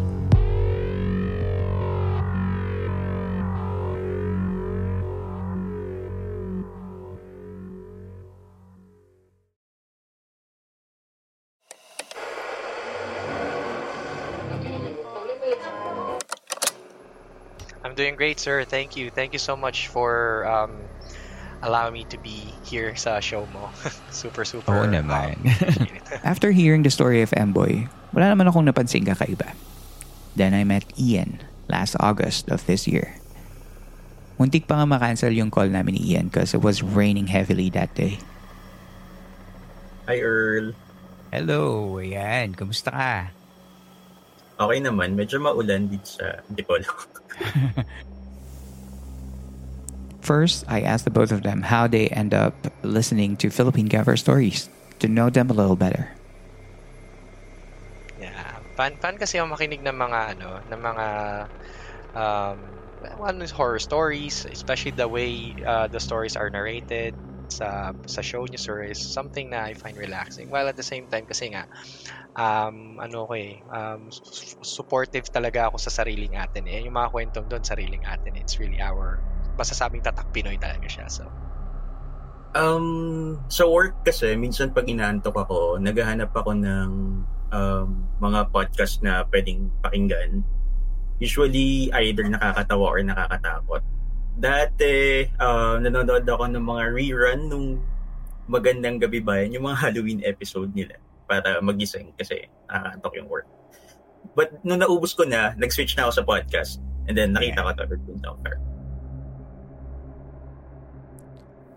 After hearing Ian's story that day in August, doon ako nag-start balikan ang story ni Emboy. If you don't remember, both stories were set in the hillside town of Kogyo. And their stories both occurred in the 1990s. Um, I'm actually from Antipolo City. Uh, well, dati siyang Rizal, Antipolo Rizal, but you know, city na siya. Um, specifically sa LA or Lower Antipolo. so taga yung kwento mo ba ay uh, galing din sa Antipolo? Yes, uh, nangyari siya dito sa Antipolo. So, um, this was around the year 1991, 1990s. Kasi tumira kami tumira kasi kami dito sa Antipolo. Um, around I was two years old that time. Two years old pa lang ako. Um, the reason why napatira kami dito kasi yung father ko dati, mahilig siyang mamundok. Sa mm-hmm. nagmumotor siya, mahilig siya mamundok and he na-discover niya na may bahay palang binibenta dito. May may dineve- may dine-develop na lugar dito sa amin doon. Hindi pa siya ganoon ka-develop. Tas, yun, may ginagawang lugar nga and then he decided mm. na ito kaya kami tumira para lumayo naman sa sa city. Ayun. So, ano siya, masukal talaga siya dati. Uh, marami siyang uh, puno, mapuno. And then, ayun, same time talagang ma- malamig din siya especially sa gabi. Para siyang we can say parang bagyo siya sa gabi dati. Sobrang liblib. Pag sinabing mm. ang Kogyo dati, uh, specifically mo na mention the place Kogyo. So, pag sinabing ang Kogyo dati, hindi nga alam kung saan yun. Saan yun? Saan yung Kogyo na yun? Ang alam lang ang Tipolo, pero hindi alam kung saan yung Kogyo. Ngayon, Ganun siya ka-low-key no, nung araw. Oo, ganun siya ka-low-key nung araw. Um, Lower Antipolo. Which Ay, is, yeah, coincidentally, parang may letter sender yata last time na taga Lower Antipolo din. Yeah. Yan, si Emboy. Yan. Hmm. Parang pareho pa yata kayo ng story na uh, ng ano uh, lugar na pinangyarihan ng kwento nyo. Saan ba siya sa um, Lower Antipolo? Ah, uh, sa may Kogyo. Ayun. Baka kapit-bahay mo si Emboy, yung dati nating storyteller. Taga Kogyo um, din siya. Yung location na tinutukoy niya is like 2 kilometers kung saan ako nakatira. Wow. So malapit lang. Tapos 90s din yung setup niya eh. Nung, uh, yung mm. setting ng kwento niya. So, sige. Baka meron talaga tayong ma-uncover dito sa Kogyo. No? Here's how they describe their town. And it's amazing that they both have the same image of Kogyo from the decade when they were kids. Parang typical probinsya. Dito na na placing stage ng mga kwento nilang dalawa. Isang mapunong lugar na paniniwalaan ng mga matatanda at ng mga ibang mga taga doon na hindi lang ang mga bata ang naglalaro sa kanilang mga kakahuyan, maging ibang mga nilalang. So ayun, uh, when we um, nung tumira kami dito, wala siyang wala pa kaming linya ng tubig. So wala mm. talaga siyang linya ng tubig. Though may kuryente na, pero yung tubig hindi pa siya nagagawa. Tapos yung kalsada is rough road talaga, hindi pa sementado. Uh, so kay para kay, para makapag ano kami makapag-imba kami ng tubig, kailangan namin mag-igib. It's either gumawa kami ng poso o mag-igib. Pero nung mga first few uh, months namin dito, wala pa kasi kami poso. Dati, gumawa yung dad ko ng poso, poso after that. Pero nung mga first few months, wala pa kami poso. So, nagawa namin, nag-iigib kami. Noon sa pinag-iigiban namin ng tubig, meron dong parang abandonadong bahay. Tapos may bukal doon. May spring hmm. water na lumalabas doon. Doon kami nag kumukuha ng tubig. Dinadala namin sa bahay, pang inom, pang laba, pang panligo. Tapos, uh, may, may maganda rin siyang tambayan yung lugar kasi malamig nga, mapuno. Tapos may may bahay eh, may may may, may pwede kang silungan pag umulan. Although abandonado siya, luma, may mga sira. Pero may hmm. pwede kang silungan. Bahay talaga or parang shed? Bahay siya. Oh, as in bahay siya. Dati hmm. may not sure but may bahay doon eh. Siguro nung ba, nung may-ari ng caretaker, pangalan tawag kasi namin sa lugar Araneta. So I'm not sure kung yun talaga yung pangalan ng may-ari or um, tina, binansagan lang talaga siyang ay, Araneta. So, mm. may bahay doon, siguro bahay ng mga caretaker, naging abandonado, wala na nakatira. So, doon kami sumisilong pag uh, may mainit, pag uh, umuulan. Kung si Emboy, madalas kasama ang mga barkada niya, ganun din si Ian. In a place and time like Kogyo in the 1990s, parang it's very formulaic for a thriller suspense scene, no? Here's Ian's next part of the story. Um, nangyari to back in 1990s. So ito yung time na yung Lower Antipolo, um, dumadami pa lang yung mga nakatira. So, ang itsura niya, hillside community kasi siya. So, ang itsura niya dati is uh, wala pang concrete na kalsada or dadaanan yung mga tao. So, lupa pa siya. So, pag maulan, maputik siya. Ganyan. Then, mapuno, konti lang yung mga bahay. So, kapag um, kailangan mong mamalengke or bumili ng something, medyo maglalakad ka pa ng medyo malayo. And ito rin yung time dito sa amin na yung mga bata, nung mga bata kami, pag naglalaro, mag, eh, magkakasama. Then lumalabas, nagkakapulan, ganyan nagtataguan. Kasi nga, ayun, medyo nature-nature pa yung, yung lugar. Duma- lumaki ako doon mga ka- mga kaibigan ko, pupunta-punta kami doon. Kasi maganda nga siyang tambayan, maganda siyang palaruan. At may may isang one may one time na papunta kami doon sa may bukal. Iigib kami, maglalaro. May nakita kaming unggoy. Hmm. Unggoy palipat-lipat sa puno. So, siyempre, siyempre masukal. Though hindi naman hindi naman hindi naman madalas na may unggoy dito sa amin kasi although mapuno siya, mabundo, magubat, pero parang bago sa amin na may unggoy kasi parang naman lagi may unggoy ah. At at some point, di rin kami nagulat kahit paano kasi mabundok-bundok nga eh. Baka nga naman meron, naligaw lang to. So, Mm-mm. may unggoy pa lipat-lipat sa mga puno, sa mga sanga-sanga, talon-talon siya. Hindi na namin, titignan lang namin.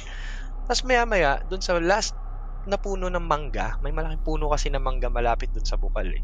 Tumalon siya dun, tumago sa puno. What do you mean, tumagos? Lumusot, eh, yung alam mo yung tree trunk, yung tree trunk, Lumusot siya doon. Ah, Parang yung Harry Potter, pagpapasok sila dun sa 9 and Oo. 3 quarters sa platform. Oo, Ganon. parang Harry Potter, parang ganun. Lumusot siya sa puno. Parang may, saan napunta yun? Pumasok. Oo, Pumasok okay. siya, oo, tumagos. Parang saan napunta yun? Wala namang butas dun sa puno. As in, solid siya eh. Mhm. Walang butas. Anong eh. itsura nung unggoy, kung natatandaan mo pa? Eh, parang typical na unggoy lang. Yung normal Regular na, lang na Oh, unggoy. regular Okay. lang. Hindi naman siya parang something special or what. Ang nakakagulat lang kasi, lumusot siya doon sa tree trunk. Pero parang nakakataka din, no? Kasi parang di naman natin naririnig na may, may unggoy sa Antipolo. Unless nga, syempre, nung 90s, eh, masukal nga siya. Tapos marami, ma- mabundok din, diba? Nasa bundok din. So, hindi naman Mm-mm. imposible. Kaya, na. ano, oh, hindi naman siya imposible. Ang, Pero wala, kaya- hindi siya yung, hindi, hindi madal, hindi siya, kumbaga parang hindi regular na maririnig Oo, na. hindi siya hindi siya regular na may unggoy na makikita Mm. mo. Though hindi at some point di ka rin magugulat kasi masukal, baka may naligaw. Mm. Kasi malapit kami sa Sierra Madre, eh. Sierra Madre Mountain Range eh. Di, di ba may known naman talaga sa Oo. wildlife ang Sierra Madre. So baka may nag nag-explore. Possible Na- ba, no? Oo, may namasyal ah, kung ano, nal- naligaw sa Pero lugar. nakakagulat, yung pagpasok niya sa puno ng mangga. Oo, yun doon kami nagulat. Lahat kami ng mga kaibigan, saan napunta yun? Na lumusot siya doon sa puno ng mangga. As in, nakita nyo. Mm, nakita namin kasi kasi ano nga eh hindi nga common na may unggoy, hindi siya common na may Mm. unggoy sa amin. So mapapansin talaga siya na mapapansin na, na talaga namin. Mm-mm, Habang okay. pinagmamasdan namin, ayun, biglang lumusot Anong, sa anong ginawa nyo nung na, nakita nyo biglang, ha? Nawala ah. Oh, na ano kami, Natakot parang kayo? natakot kami, natakot, nag-decide kami, tara, uwi na tayo.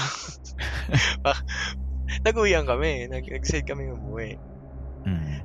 So, yun lang yung yung first-hand experience ko diyan sa ano, sa lugar na 'yan. Sa mga yung mga kaibigan ko naman, may, may mga kwento din naman sila. Iba, ito naman iba yung kalabaw naman. Sila naman nakita nila, kami nakita namin unggoy, tapos yung mga kasa, yung iba namin mga kalaro, iba na mga kaibigan.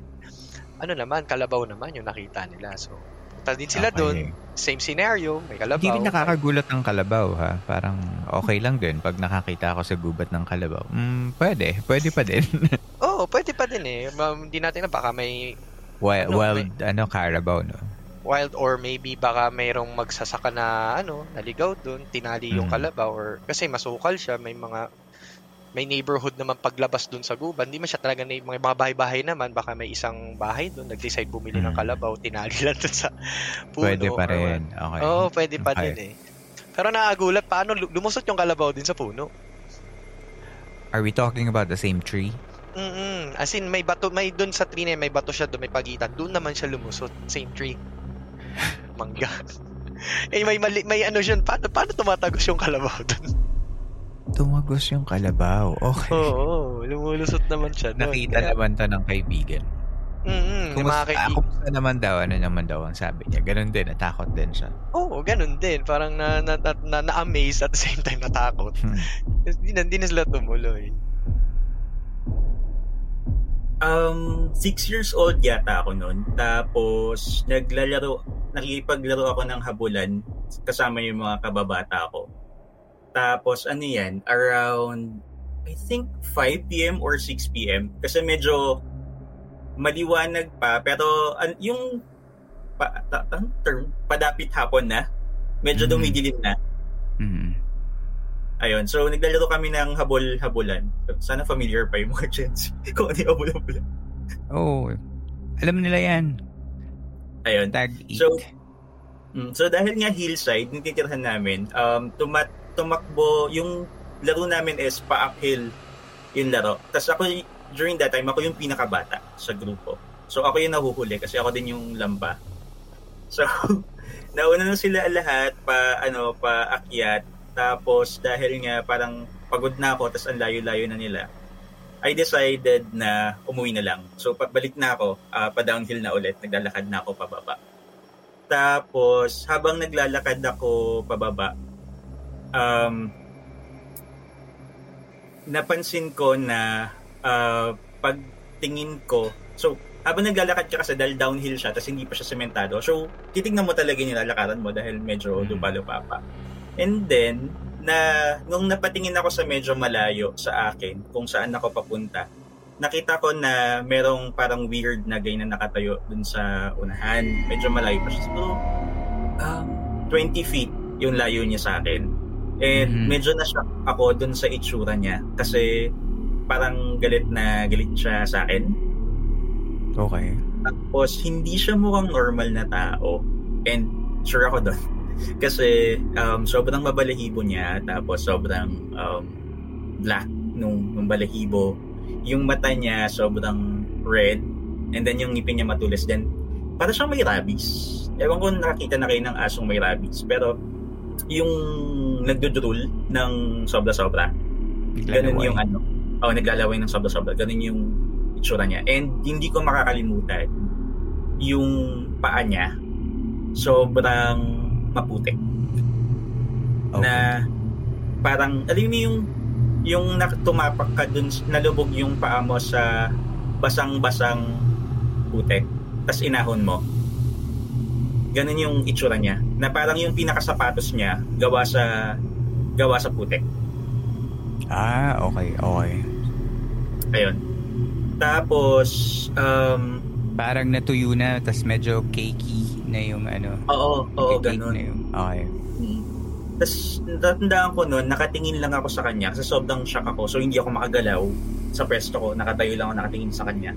Tapos siya, lumalapit siya sa akin ng padahan-dahan.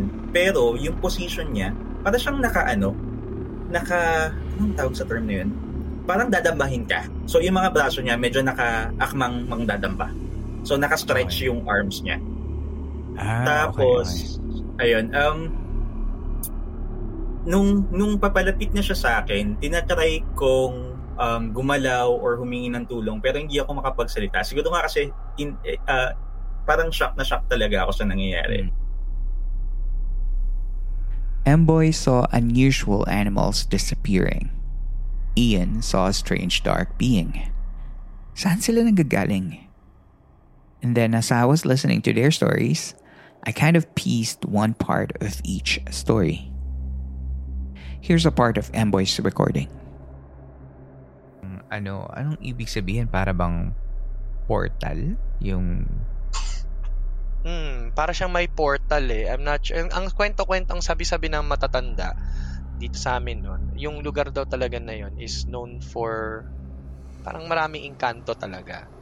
Marami siyang Mhm. maraming nababate, maraming mga nagkakasakit pag nag-iingay. Kaya pag sinasabihan kami lagi ng mga parents namin noon, ng mga matatanda dito sa amin noon na pag pumunta doon, pag mag-iigib, wag lang maingay. Tapos lagi magsabi ng tabi-tabi po. Mm, mm, mm, mm, mm. Tabi-tabi po. Tapos pagka may na may natapakan or may nasagi, humingi ng sorry, ganyan, or magbigay ng alay. a portal was mentioned in passing sa kwentuhan. And then Ian said he remembered being trapped in a state wherein hindi siya makita at makapagsalita. Hindi ko ako napanood yun yung Doctor Strange. Yung, alam niyo gumagawa siya nung parang dimension, yung mirror dimension na um, wala kang marinig na sound or something. Paano so parang, pa? yung parang nasa ibang dimension kayo, pero nakikita mo pa rin yung yung lugar sa labas, ganyan. So hindi mo marinig yung mga ah. bagay-bagay. Okay, okay. Kasi natatandaan ko noon, may nakita pa akong guy na naglalakad papalayo sa amin. May dala siyang mga galon. Tinatry ko siyang tawagin pero hindi walang lumalabas sa bibig ko na salita. Sabi ni Emboy, nag-iigib daw sila sa Kogyo dati. Sabi naman ni Ian, may nakita daw siyang isang lalaking may hawak-hawak ng mga galon nung moment na hindi siya makasigaw. What if Ian stumbled into the portal kung saan lumulusot yung mga strange animals na nakita ni Emboy? Of course, this is me being imaginative, ano? Pero 1990s and the pre-internet era is like a playground for all weird things before the globalization of little towns like Kogyo. Paano kung totoo naman pala na may portal sa Kogyo during that time? If you're wondering what happened to the story of Little Ian, here's the remainder of that kwento. Pero for some reason, hindi ako makapagsalita Then, yun nga, nung may nakita akong guy na may dalang galon, hindi ko rin matawag siya para humingi ng tulong. So, yung last resort ko, nung malapit na malapit na siya sa akin, kasi nga parang dadamahin niya talaga ako, tsaka galit na galit siya. Sa sobrang panic ko, um, umiyak na lang talaga ako. And then, nag-ano ako, yung sumalampak ako dun sa um, sa lupa. And then, tinakpang ko yung mukha ko ng braso ko. Tapos doon ako humagulgol ng humagulgol. And then, after nun, parang natauhan na lang ako kasi um, sinishake ako, may nagsishake sa akin ng mga tao. Then yun nga, yung mga kalaro ko pala, bumalik na sila. Then, hinatid nila ako sa bahay namin. Yung bahay namin, um, parang two minutes walk downhill kung doon sa spot kung saan ako nakatayo. Tapos, nung hinatid nila ako sa amin, parang tinanong ako nung nanay ko at ng tatay ko ano nangyari. Then, pinento ko, but hindi hindi naniwala yung tatay ko.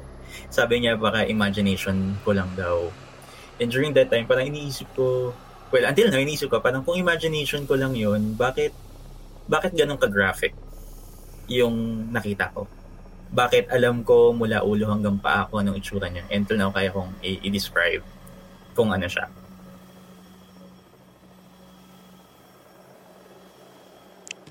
And to close this part of the stories of Emboy and Ian, here are the other parts of the conversation.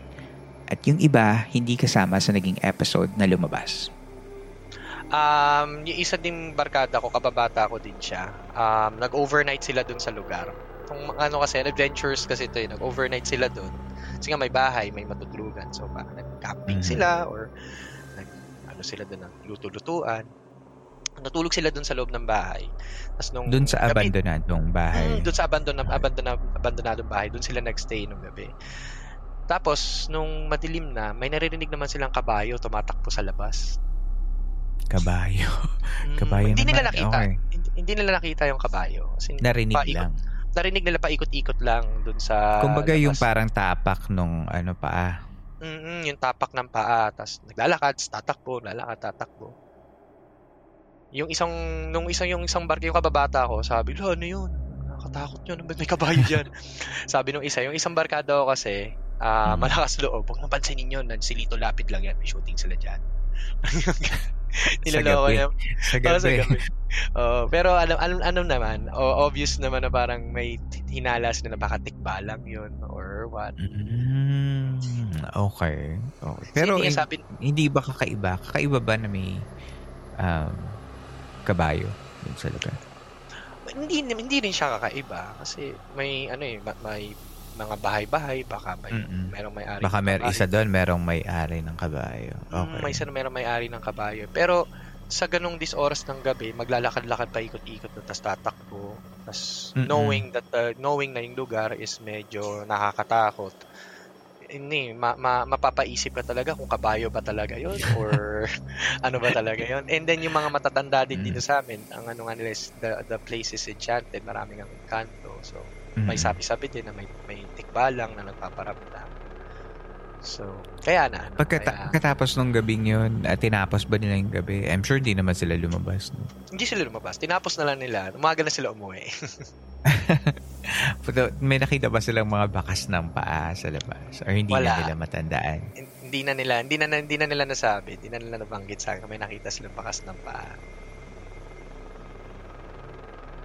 Pero ba last time meron? Saan? Um, kausap ko yung kabarkada ko tapos nag nag-video call kami. Tapos sabi niya sa akin, "Uy, tawag kaya tanong kapatid mo." Kasi yung setup ko, medyo iniba-iba ko sa yung setup. Yung last setup ko last year, um, nakaharap ako sa bintana. Yung nandito ko sa side na to, bintana, tapos ang harap niya garahe. Tapos hmm. Ayan, tingnan mo. Ayaw ipakwento. Nawala ka, Ian. So, kasalukuyan pong nawala si Ian at dahil nagsisimula na siyang magkwento tungkol sa sinasabing allegedly meron siyang uh, naramdaman or may nakita sa likod niya. Pero, true enough, ayan, wala na naman siya. Kaya. Ay, nawala. Ako ba? Sa'yo? Ikaw yung, ikaw yung nawala. Ayun.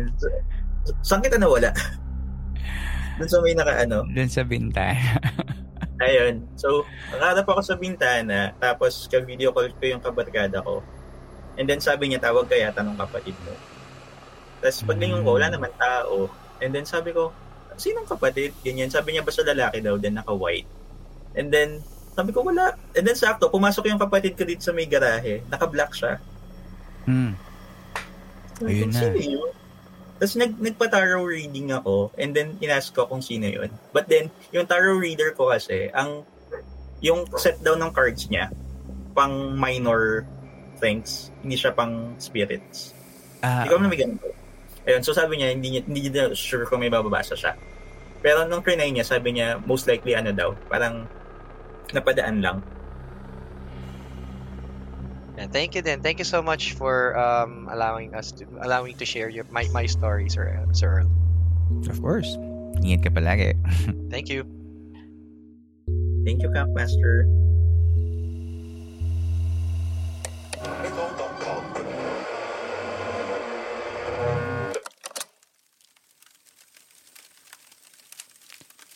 Ang next na kwento natin ay yung episode ni Dance from Dubai mula sa episode 142 noong July ngayong taon.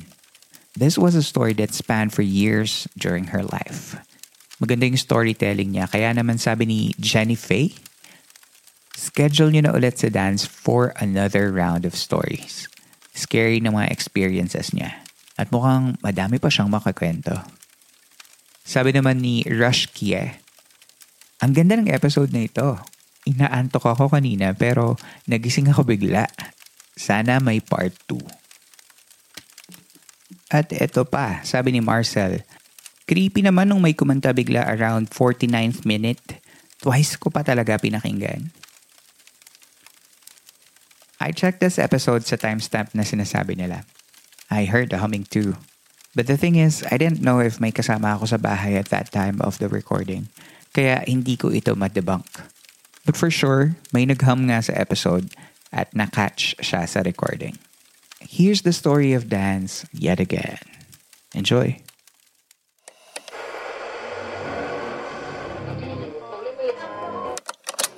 Um, right on the line, uh, si Dance, um, calling us all the way from, where are you calling us from, Dance?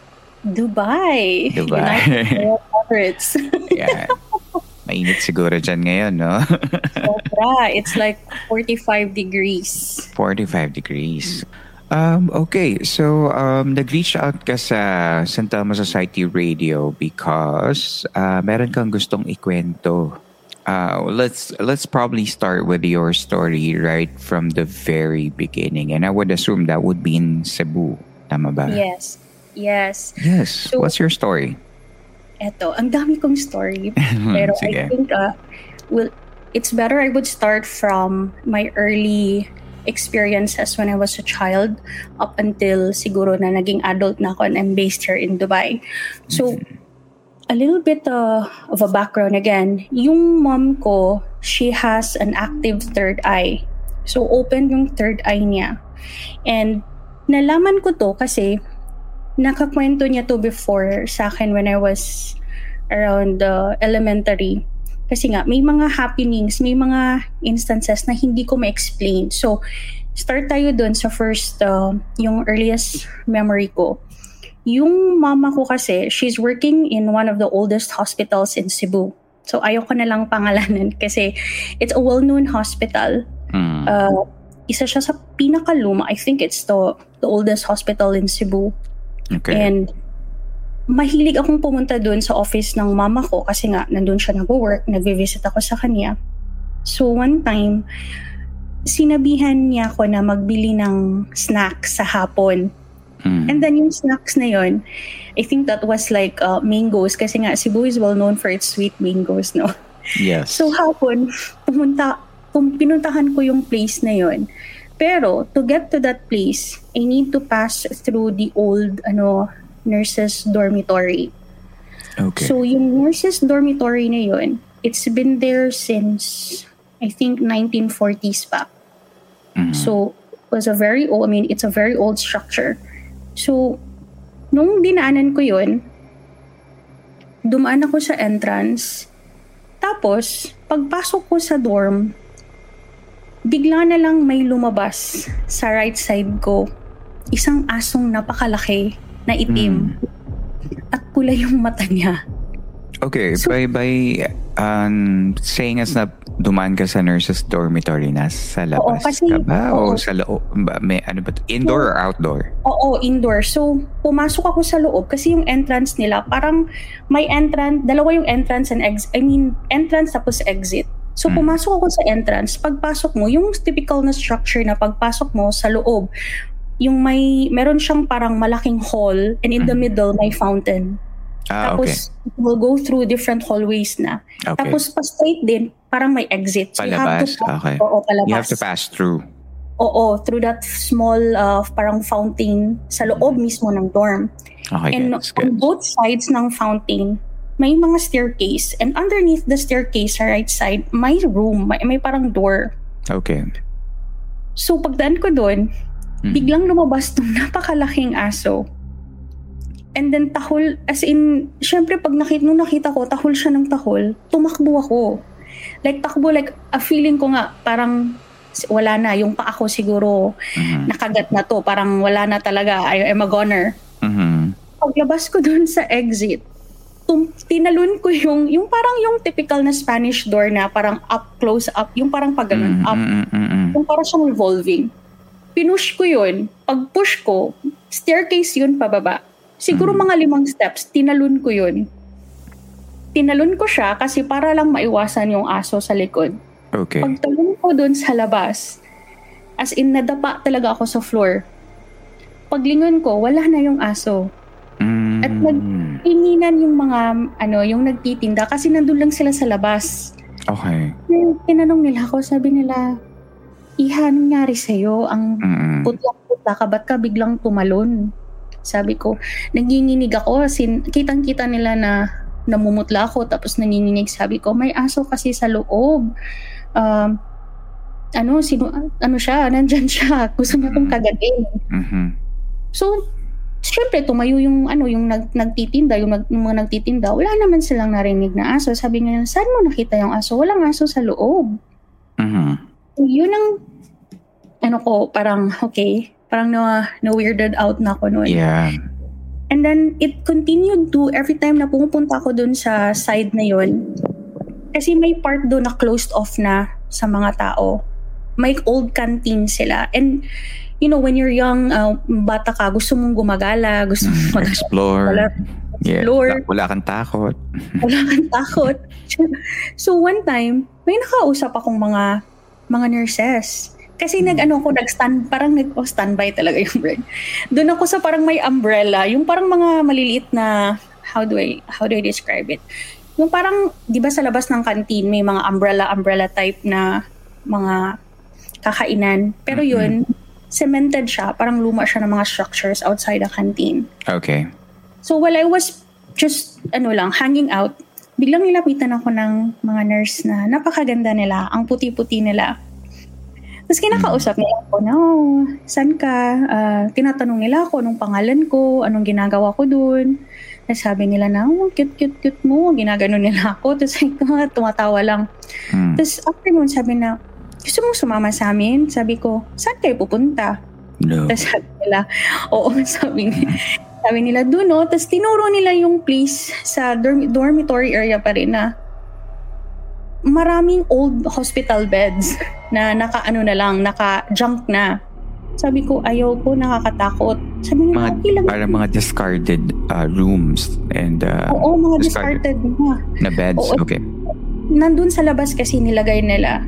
Okay. Sabi ko, no, sabi ko, dito lang ako kasi baka hanapin ako ng mama ko. Kailangan ko na rin bumalik sa mm-hmm. office. Mm-hmm. Tapos sabi nila, padali lang, nandun lang sa likod eh. Dadaan lang tayo dyan. O, tinuro niya si ko, ayaw ko. Gano'n talaga ako, ayaw ko. Mm-hmm. Okay. So, buti niya lang talaga ayaw.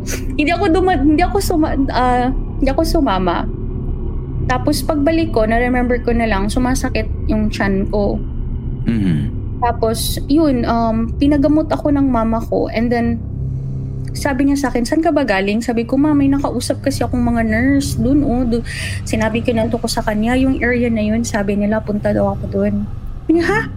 closed off na yun. Walang, walang rooms doon. Walang, ano sabi ko. So, afternoon, sabi na niya sa akin, wag na daw akong lumabas ng mga ganong oras. Kasi lumalabas ako sa office niya mga 3 or 4 p.m. Oh, okay. Oo, oo. Afternoon kasi yon So, afternoon, hindi na rin ako lumabas. So, mm. every time pupunta ko sa office ng mom ko, nandun lang din ako sa loob ng office. Hindi na ako mm. gumagala. So, it didn't end there uh, naging ano siya, yung mga experiences ko, naging ano siya, yung parang may na, may na-experience ako nung high school ako, nung nag-elementary ako. Yeah. Pero siguro mm. ang next ko na experience na until now, it stayed with me. Yeah. Kasi napaka ano talaga, uh, tawag dito. I was really weirded out or creeped out. So, ito yung time uh, I was already in college. And then, mm-hmm. uh, I think I was around second year college, yung brother ko, mahilig siyang mag-join ng pageants. So, he's into like Mr. Cebu, Mr. Mm-hmm. Tacloban, ganun. Mm-hmm. And during the time, pumunta siya ng, nag-join siya ng uh, pageant sa Mr. Tacloban. So okay. kami as nag-support kami sa kanya. We joined him and supported him. Kami ng mama ko and then yung kapatid ko. Okay. So, that night, uh, nanalo yung kapatid ko. Oy, and then okay. after yan, oh nga.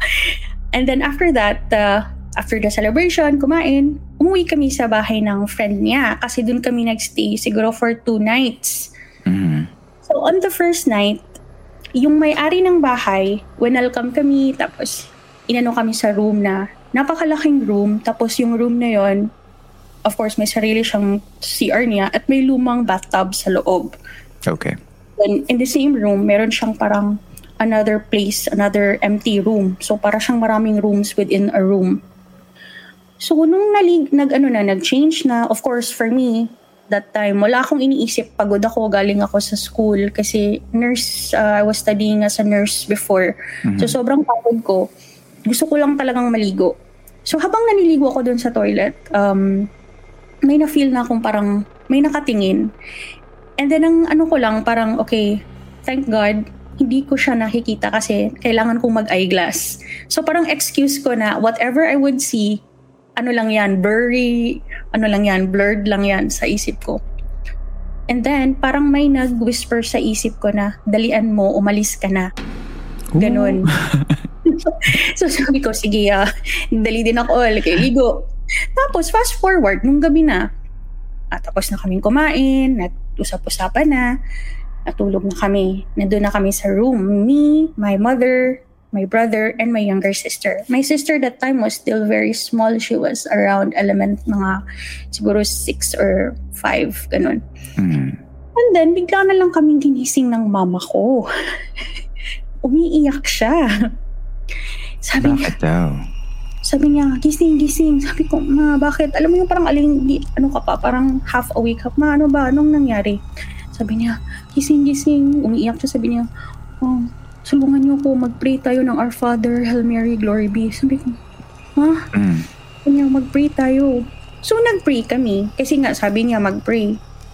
Tapos Okay. after sabi ko, mama, bakit ma? Eh siya, basang-basa pa siya. Naka, naka ano siya, naka two-piece pa. Galing pala siya sa toilet. Mhm. Tapos nun, pinatawag niya yung may-ari ng bahay. Mhm. Po kami na Yung, may-ari ng yung, bahay. fri- yung friend ng kuya mo. Oo, ng Ay, ng brother ko. mo. Mm. Oo, mama ng friend ng kapatid. O, bas, yun, yung Okay. may-ari ng house. Tapos sabi niya, anong nangyari? Ba't ka, bakit, ah, bakit po kayo umiiyak? Ito ganyan. Tapos sabi, tinanong siya agad ng mama ko. Sabi niya, may namatay po ba dito sa room? Tapos sabi niya, bakit mo nasabi? Kasi, yun, sabi ng mama ko, habang naliligo daw siya, bigla na lang niyang nakita, may matandang lalaki na nandun sa bathtub, yung sa old bathtub, naka, nakahiga at ang sama ng tingin sa kanya. Mm. Galit na galit. And to make it even more, ano, putol yung dalawang paa niya. Ah, okay. So, nung dinescribe ng mama ko yun sa may-ari ng bahay, bigla siyang umiyak. Sabi niya, oh, nakita mo pala yung asawa ko. Mm. Kasi yung asawa niya pala, dun pala namatay sa bed kung saan kami nakatulog. Oh, okay, okay, Hindi okay. niya sinabi sa amin. Oh my God, okay.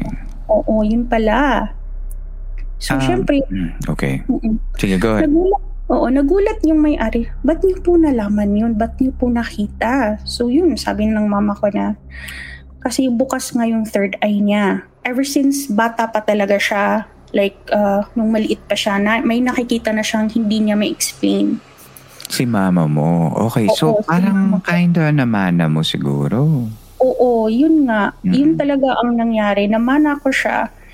And i- during the story ngayon, I will tell you as well how I managed to close it off.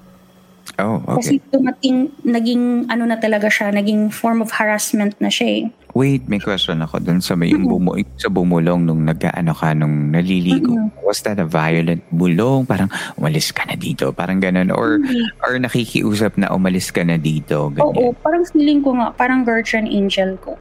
Kasi, Ah, so hindi siya yung probably hindi siya yung ano, hindi siya malevolent energy yung naramdaman Hindi. mo. mm-mm. Okay. So- Um, alright. It didn't stop there kasi after nung kinento ni mama tungkol dun sa room na yun, tinanong niya yung may-ari, sabi niya, may isa pa akong nakita. Mm. Sabi ko, ano yun? Sabi niya, the room across our room, kasi hallway siya, may isa pang room, sabi ni mama Mm. ko. Nung pinakita nila yung mga rooms, kasi syempre pag, alam mo yung typical Filipino, ito yung mga kwarto namin, Ah, like house, house tour. tour. Oo, ganun. Nung dinala kami dun sa isang kwarto naman na napakalaki din across the hallway. Sabi ni mama, bigla siyang nag, ano, biglang may vision siyang nakita. At pulang-pula yung room. As in, sobrang pula. And may nakita siyang babae na Mm. duguan from Mm. mouth, yung bibig until yung neck. At sobrang galit talaga na to the point natakot siya. Kasi ganun ang ano niya, yung parang effect niya. Galit na Okay. galit siya. Umiyak na naman yung may-ari. Oh. Kasi according to her, nagpakamatay daw yung anak niya dun. Mm, oh my God, And yung, how- ba- yung bahay punong-puno ng energy na hindi maganda. Mm, exactly. Tapos, how the daughter, uh, I mean, may her soul rest in peace. She, she took a gun. So, Mm, mm, mm, mm. oh, hindi ko na lang i-ano kasi for masensored natin yung ano. Mhm. So, dun, kinalabutan na talaga yung may-ari. Kasi paano nalaman ni mama na we never had any ano, like, uh, any interaction or any history with them. We never knew them. But si mama ko, nabasa niya agad yung history ng bahay. Mhm. Tapos, yun pa, ang sinabi pa ni mama, may isa pa daw. Sabi niya, yung sa Mm. taas daw, may something. Mm-hmm. May something daw. Ayun nang i-elaborate ni mama. Tapos yun, Oh. sabi ng may-ari, meron nga daw. Kaya nga wala silang pinapa, hindi sila nagsistay sa taas. Okay. Completely different. Kasi second floor, may second floor yung bahay eh. Ah, okay. Alright. Mm-mm. Lahat sila nasa baba. So, walang nagtatagal sa taas. So, completely Mm. vacant yung taas. So, yun. After that, hindi na kami natulog syempre sa kwarto. Doon na kami sa salas nila. Oo. Okay. Pero how were you feeling nung moment na yun na parang sinishare na yung mami na, oy, merong, ano, merong lalaki, merong babae, ganyan. Syempre, takot na takot talaga. Uh, Mm. Yun, na-confirm ko na meron pala talaga.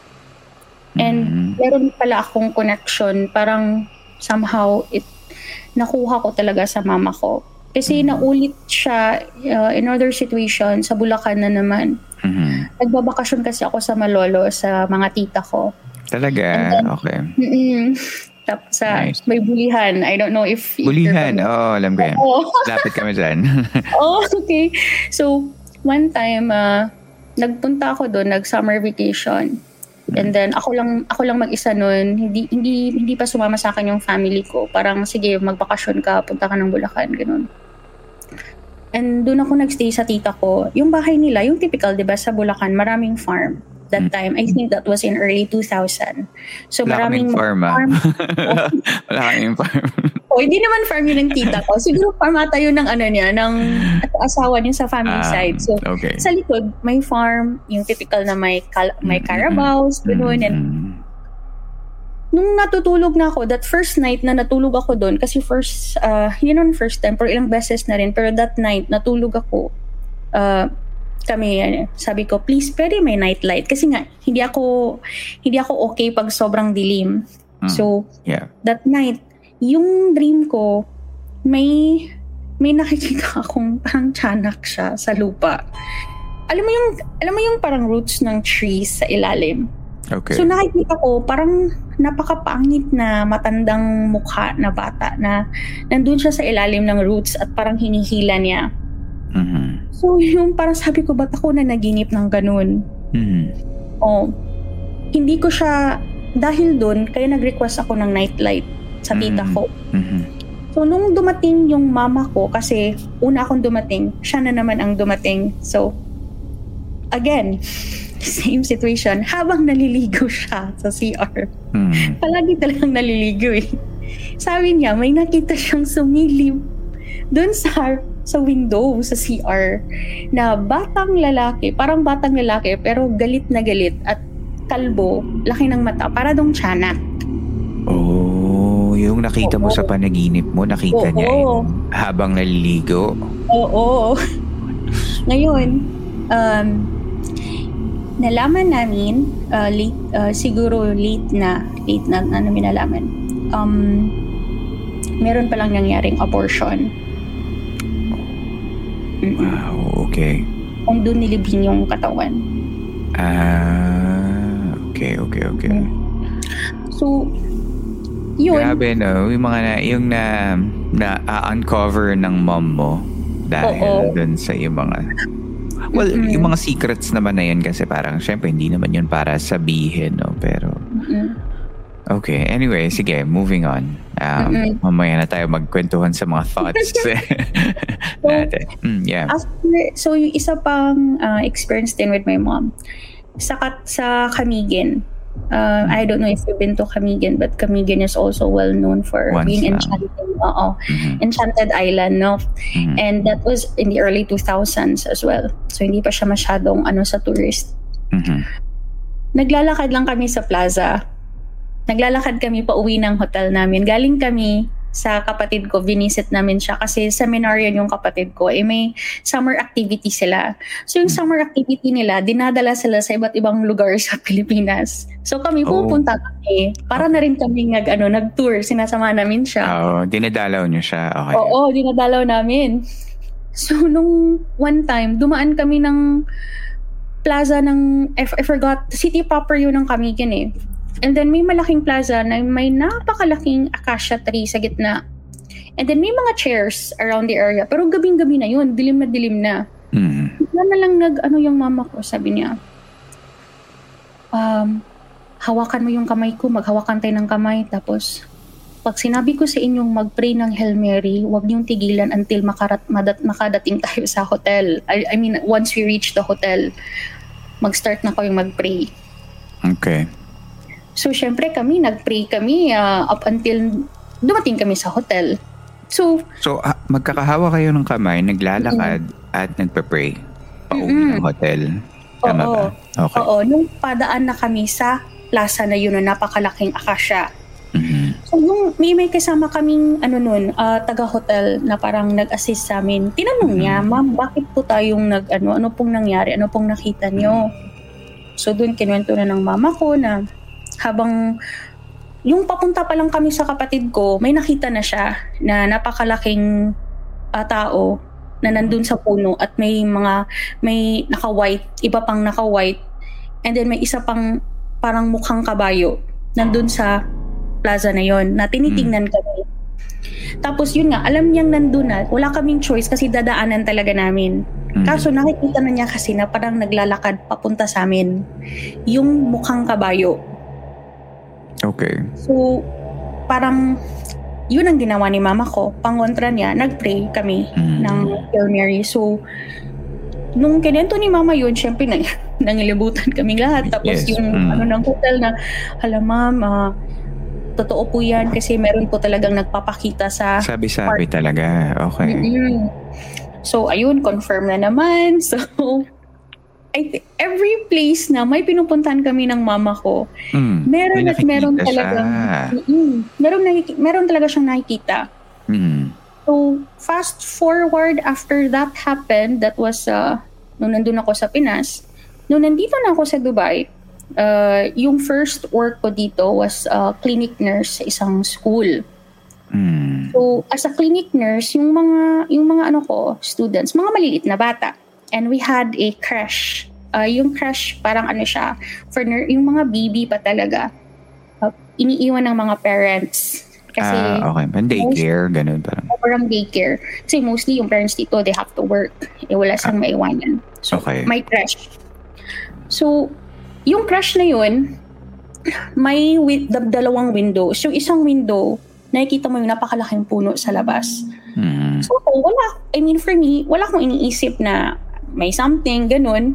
But it, nagulat na lang ako, um, slowly, may mga, ex, may mga nangyayari na hindi ko ma-explain. Like, one time, yung binabantayan ko na student, sinag-change ako ng diaper sa kanya. Mm. So, nakita siya. Tapos, kami lang dalawa sa room. Nagulat na lang ako, may tinuturo siya sa likod ko. Hmm. Tapos tuwang-tuwa siya. Smile siya ng smile. Tapos sabi ko, bibigyan ko, hindi naman ako, I wasn't making any funny faces. Pero happy na happy siya. Tinuturo niya yung likod ko. So nung tumingin ako, kasi baka may, uh, I don't know. May kasama ka palang pumasok. Oo, may kasama. Hmm. Oo. Wala naman. So sabi ko, hmm. yan na, stop it. Ganun ko. Ginanon ko siya. Okay. So, nag-stop naman siya. And then, dun ko na parang, na parang slowly na, baka nga may something. Kasi, another insta, another sit, ano naman, uh, may nangyari na naman. Isa sa mga students, habang natutulog siya, yung crib niya, tabi ng room, bigla siyang tumayot, umiyak. Sabi ko, ano nangyari dito? So, inalsa ko siya. Kasi iyak siya na yun, ah, Miss Nurse, Miss Nurse. Ganun siya ng ganun. Dinala okay. ko siya sa canteen. Tapos pinaupo ko. Tapos tinatanong ko, what happened? What's wrong? Gina, pinakalma mm-hmm. ko. Mm-hmm. Sabi niya, Miss Nurse, oh, big man, big man. Ko, big man? Where? Sabi ko, where? Where? Ganun ko siya. Tapos sabi niya, uh, window. Sabi ko, window? Paano may big man sa window eh? Mataas, mm-hmm. I mean, hindi siya, sino makikita nila doon? Kasi may, ano yun eh, may wall. I mean, af- may, may puno, tapos after ng puno, may mataas na wall. So, imposible talagang may gaganon or maggaganon sa mga bata. So, iyan sabi ko, ah, okay. So, Big man. Ibig sabihin talagang malaking tao. tao. Oo, tapos na, mabalihibo daw. Yung sabi oh, wow. Sinunod Tapos, ba? ibang lahi to ha. Uh, yung bata is Indian. Hindi siya Filipino. Okay. So, Oo, wala kasi, siyang idea sa mga... Kung ano lang yung nakita niya, Dinescribe yun niya. Mm-mm. And then, siguro may something talaga dun sa school na yun kasi na-move ako dun sa isang classroom. Nag-handle na ako ng mga parang mga ages 3 to 4 years old. Okay. So habang nag ano ako, parang nag parang nagti-teach kasi clinic nurse ako at the same time teacher's assistant. Yes. Bigla na lang, so yung mga bata nasa table, tapos nakaano sila, nakaupo, nakatingin sa'yo, no? Tapos yung isa, bigla na lang siyang gumanon at umiiyak. Tiningnan niya yung toilet sa gilid na, kasi ito yung, so blackboard. Mm. Tapos ito yung mga student. Dito sa left, nandito yung toilet. Diretso ka napasok kasi nga mga maliit dapat kailangan malapit mm-hmm. lang yung toilet. Mm-hmm. Naka-close, ano siya, no lights bigla na lang siyang tumayo. Tapos tinuturo niya. Sabi niya, monster! Monster! Gumaganon siya sa toilet. So tininin ko yung toilet. Wala namang ano. Oo, oh, oh, sabi ko, there's no monster. Don't worry, I am here. Tapos iyak siya na, iyak, oh, monster, monster. Ganon siya na okay. ganon. So pinuksan ko yung light ng to- toilet. Tapos kinast out ko. Sabi ko, di ka pwedeng mag-ano dito you cannot harm my ano my kids mm-hmm. talaga so yun mga ganung mga ano pero mga, how are you feeling nung nung biglang sinabi niya na yun na natakot with all the experiences pa na baon-baon mo galing sa mga iba-ibang parte ng buhay mo no so may tinuturo yung bata na monster mm-hmm. ano yung naramdaman yun yung gusto kong malaman na parang ikaw yung adult in the room Uh-oh. and walang ibang alam mo yun, parang wala yung mommy mo na magsasabing mag-Hail Mary mm-hmm. kayo. Mag-awak kayo ng kamay. Alam mo, that time, yung mode ko, protective mode. Mm. Protective mode. Biglang, As in, ano ka, nag, uh, ikaw yung nag-step up ka, mama. tapos parang, Oo. Mm. Nag-maternal mode ako in, sa mga bata. Kasi para sa yeah. akin, I need to protect them. And mm. hindi lang nangyari yon dun ha it re- nag-ano pa sila, nagharas pa sila sa dreams ko. Oh, Kasi okay. sa dreams ko, pinasok, uh, ang ginawa nila, naka, ang nakita ko sa dream ko, naka-hood sila lahat. Puting hood. Oh. Tapos nakita ko, hinahawakan nila yung baby, yung nag-iisang baby na binabantayan ko, Filipino baby.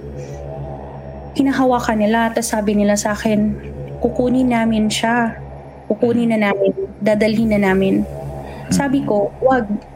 Kin- as in, kinuha ko, sabi ko, wag. Ako na ang kunin niyo. Ako na ang mm-hmm. Oh, okay. Oo. Yun ang sinabi ko sa dream ko. As in, sinacrifice ko yung sarili ko. Pero nakita ko dun sa, ano, nakahood lang sila, puti. Uh, after nun, wala na. Uh, walang, wala nang nangyari na parang ganun. Kasi after that, umalis na rin ako sa school.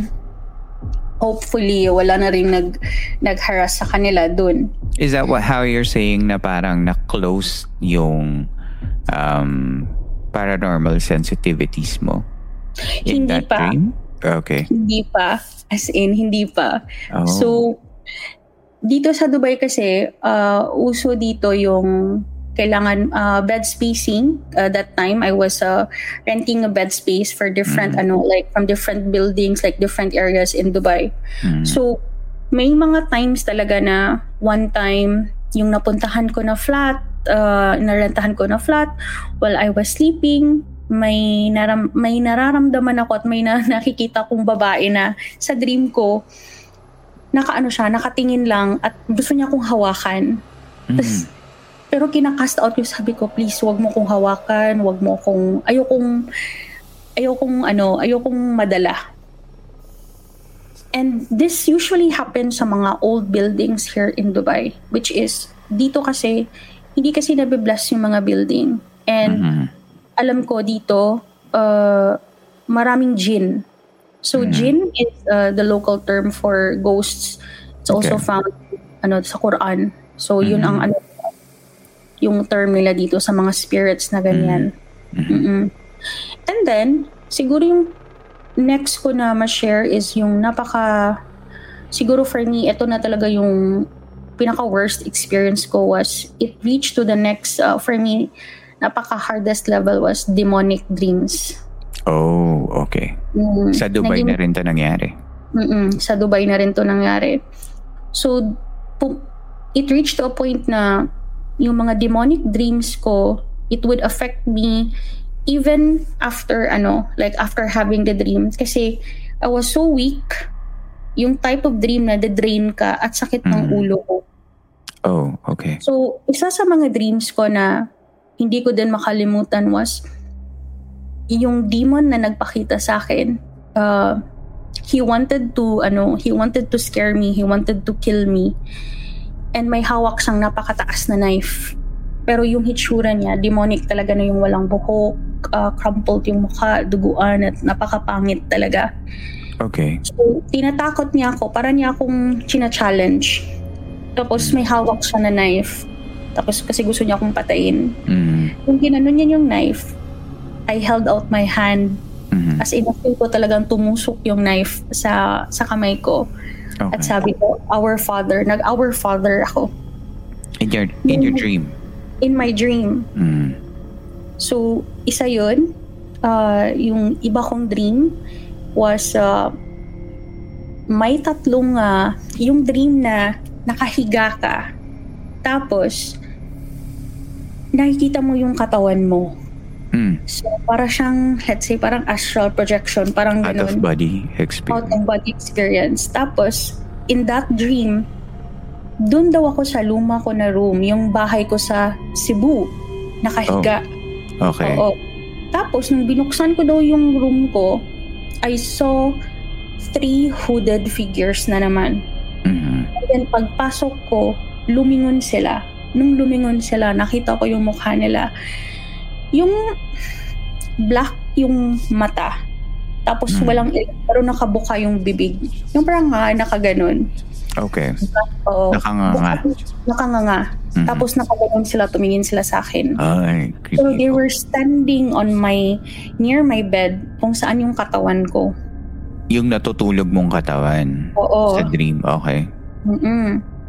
Nung binuksan ko yun, and I saw them, nag-Hail Mary ako. Pero yung Hail Mary ko, napaka ano, yung ano, parang kang pinipigilan mag-Hail Mary. Ah, okay. Mm, yung may struggle talaga. So yun, isa yun sa hindi ko talaga makalimutan na dream. Yung And mga, yung, ano to, yung mga aggressive dreams. mo. oo, aggressive na mga demonic na dreams. And yung isa na it drove me to ano mag-seek ng ano na talaga counsel sa church dito sa Dubai. As in, nagpunta na talaga ako ng priest, nagpa-interview na ako, nag nag-share na ako kasi nga hindi ko na kaya. Uh, every 3 a.m. kasi ang gising ko sa mga dreams na to. Alas tres ng hour. umaga. Okay. Mm-mm. Nagigising ako. So yung last and final demonic dream na meron ako, eto na yung ano, uh, yung situation naman, kasi naging active na ako sa SFC, uh, sa Singles for Christ dito. Mm. Nagkaroon ako ng change of ano, parang heart and I wanted to move, and grow closer sa faith ko. Okay. And na-realize ko na yun pala ang time na napakadami din talagang challenges. Parang mas china-challenge ka. So yung last ko na dream, nag ano daw, meron dong sinaniban sa dream ko. And then kami daw, kailangan doon namin mag-pray over. Yeah. Tapos, nasa old plaza kami, parang European style na plaza. Mm. And then yung babaeng yun, nakaupo siya sa gitna. Tapos kami, nandun kami sa harap, parang row, nagpe-pray kami. Nung nagsabi na daw yung leader namin, okay, let's start our pray over. Nag-pray ako ng Our Father, pero yung babaeng yun na nasaniban, tumayo daw siya at nilapitan niya ako at hinawakan niya ako dito sa balikat ko. At Mhm. ano, nag, nag-whisper siya sa tenga ko. Mhm. Nasa, sinasabayan niya ako ng Our Father who art in heaven. Mm. As in, actually, nangyari yun. Nakaganon yung tulog Yung ko. ipe-pray over nyo sana. Mm. Okay. Mm, Shit, kinilabutan ako. Mm. oo. Sinihi, inano niya sa tenga ko. Tapos, alam mo yun, yung, Mm. nung nangyari yun, syempre, I willed myself to wake up. Mhm. As in, nag, ano ako, like when I woke up, nag, Our Father in Heaven, gumaganon ako sa, ano ko, Nag, sa, nag-verbalize ka. Prayer nag-verbalize ako. Kasi na-feel ko talaga na nandito siya habang natutulog ko, nakaharap siya sa bed na parang, Our Father, gumanon ako, Our Father. Mhm. Tapos, chinek ko agad yung oras ko, 3 o'clock, 3.10 a.m. Mhm. So immediately after that, nag ano ako, nag um nag prayer for deliverance, Psalm 41. Mhm. Pero hindi pa rin kinaya eh. It only stopped when uh, when someone prayed over for me uh, from one of the CFC members, uh, Couples for Christ. Sabi ko, hindi ko na talaga kaya, drain na drain na ako. As in, buong katawan ko drain. Mm. Um, Kasi hindi ka I- nakakatulog ng maayos, ganyan. Oh. So, nung nag-pray over na yung member na yun sa CFC, she held, hinawakan niya yung forehead ko. Mm. And while she was praying for me, ang haba talaga ng prayer niya, na-feel ko yung parang may nakita akong light while I was closing my Alam mo, eyes. bago, bago mo sabihin na meron ka nakitang light, na-visualize ko. Nung, Ah, nung parang ewan ko, nung ginanon mo, parang feeling ko, alam ko na yun yung sasabihin mo, na meron light. Anyway, uh, go. So, my light and then I could feel na warmth, no, na nag-radiate kung saan niya hinahawakan yung noo ko.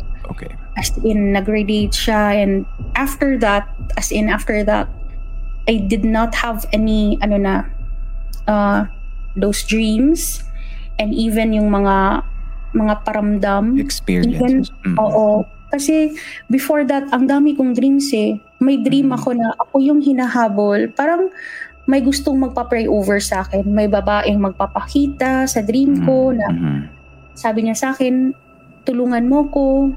Tapos, Oh. I don't know her. Oo. Pumapasok sila sa dreams ko noon. At sometimes, feeling ko nga, pinapa- pinapakita nila sa akin paano sila pinatay.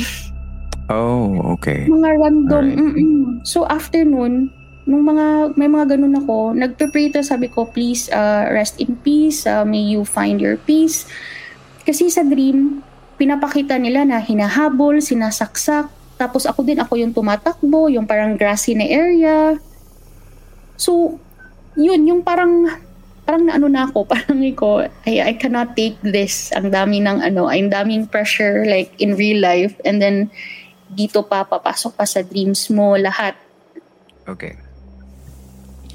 So, after nun, na-confirm kong sarado na yung third eye ko.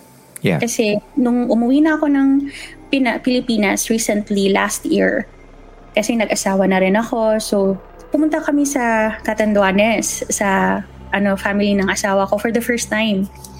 So, sabi ng asawa ko, okay, alam kong may ano ka, may mga ganyan kang experience, but you have to be careful kasi nga, yung Catanduanes, marami din talagang ano, yung area. Oo. Mm-mm.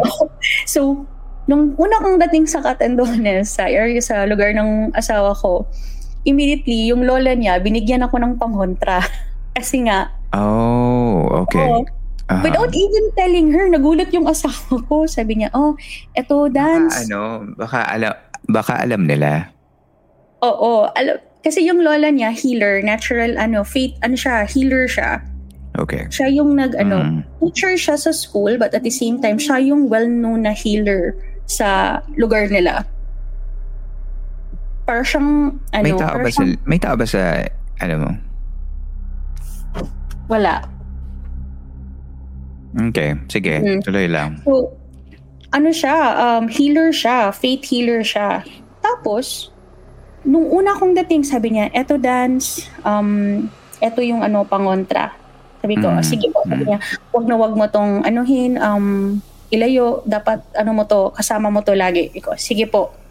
Tapos, after nun, hindi ko na talaga kinaya din kasi sabi ko, pwede niyo pong tingnan kung bukas po yung third eye ko. Sabi niya, So yung tiningnan niya ako, nung tiningnan niya, sabi niya, ah, okay, hindi ka ano, hindi ka, hindi na open daw. Pero, Mm. ang situation ko kasi, alam nila na alam ko na nandyan sila, kaya sinusundan daw ako.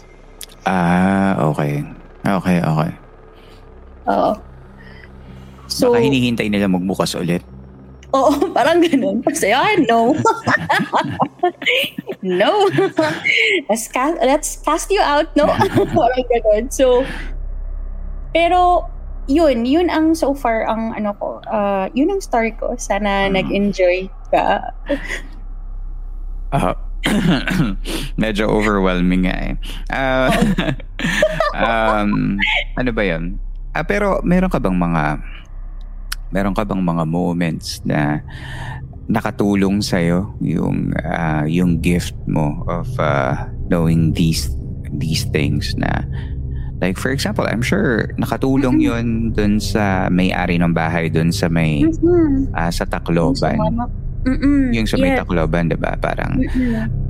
nung sinabi ni mama mo although that's indirectly you that's your mom Mm-mm. Pero since experience mo yun nandun ka, nakatulong yun dun sa, yung sa mom ni, nung friend ng uh, brother mo, di ba? Kasi parang mm-hmm. at least nasabihan siya na, ay, nandito pa pala yung mm-hmm. asawa ko tsaka yung yeah. anak ko. Let's, I'm sure nag, ano siya no, nag uh, pray or nag uh, whatever, kung ano man yung mm-hmm. nag-communicate siya dun sa spirits na nagpapaki, na, na nagpakita sa nanay mo meron ba mga ganong instances na parang na, nakatulong ka in a way?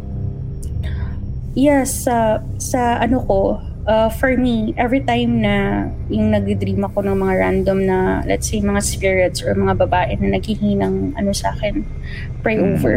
Mm-hmm. Pini-pray din ko talaga sila. That's good. That's Oo. good. And yun nga, yung kunento ko sa'yo before, yung sa school, nung tinatakot yung mga students, um, sabi ko nga, uh, hindi wala kayong magagalaw kasi nandito ako. Mm-hmm. Hindi niyo ako kaya. Um, my faith is stronger. Mm-hmm. Tapos, yun, yun ang para sa akin ang mga times na okay, nagagamit ko din pala sa in a good way. Yeah, yun yung parang um, actually parang gusto kong ma- marinig ng mga listeners din no, na parang mm-hmm. yes sometimes um, those dreams might be a little too scary for others yes. and uh, yes. especially katulad nun sa'yo nakita ko yung yung facial expression mo nung kinikwento mo nagre-recall ka lang para talagang lalo na dun sa may yung sa may asong malaki parang mm-hmm. I know na remnant na lang ng memory yun pero I can see na mm-hmm sa recollection mo takot ka talaga nung moment na yun as yes. you as you kasi parang sino ba naman tatalo ng five flights of stairs diba na parang Oo. so you wouldn't put yourself into harm kung wala kang pinatakakutan diba so yeah parang for me um dapat yung uh, ganyan, yung gift na ganyan, parang meron din naman yung um, somehow benefit uh, Mm-hmm. Now you know those kind of uh, things exist in some plane, in some dimension mm-hmm. na hindi lang siguro nakikita. Pero yun, I'm happy na hindi ka na na-drain ng mga dreams na ganyan and yet you still have these stories no na parang and I hope sana hindi mo i parang i, uh, i kalimutan yung ganun dahil uh, you'll never know. Baka mamaya may mga nakikinig na na mas bata na mm-hmm. or yung mga students mo na ganun yung katulad nung isang nakakita na parang at mm-hmm. least they know how to handle it na parang they they have their own form of protection like yes. the prayers that were taught mm-hmm. by your mom ganyan tapos mm-hmm. and now you resonate with that na parang with with your faith uh, as well na nag nag strengthen now you have your getting powers from some so, uh, from your creator from uh, the one you put your faith or uh, your faith with mm-hmm. diba? so yeah parang, yes. that's that's very good kasi to add lang no din sa sinabi mo uh, it we need to remember that we're the living uh, beings so we always have the upper hand mm-hmm. we always have the upper hand so it's how we we think na kaya natin to. We have we have oh. the upper hand in this plane. Yes. in this plane, we have the upper hand. We have to be mentally strong mm-hmm. and then emotionally strong. Kaya maganda mm-hmm. talaga na may sarili kang community, may sarili kang group of friends that you could Hindi mo talk kaya mag-isa. Mm-hmm. to. Exactly. Mm-hmm. Kasi if you're just all alone, it will just invite more negative feelings. And I also realized no na uh, based din sa my experience din, experiences din namin kasi yung house namin in Cebu mm. when that time na turbulent kasi duman din ako sa turbulent childhood na yung, you know typical na my father uh, cheated on my mom and mm. it was a turbulent period it actually attracted a lot of ano um spirits Mm. Yeah. And na ganun yun eh. Uh, if you are in a place na puno ng negative energy, it will also attract those other negative entities around you. I believe that. Mm-mm. Mm-mm. Tama. So Well, yun. no, those were very good stories to to share. Thank you so much. And uh, yeah, ano lang siya, hindi lang siya uh, uh, buong Philippine, sure. nationwide. Hindi lang siya nationwide. Master, teka lang ha. Um, can I just open the door? Kasi yung asawa ko dumating. Nilak ko sige lang, kasi. sige lang, sige. Go, just go, give go. me a moment. Yeah, sure, sure. Ayan, ngayon, meron na talaga akong kasama.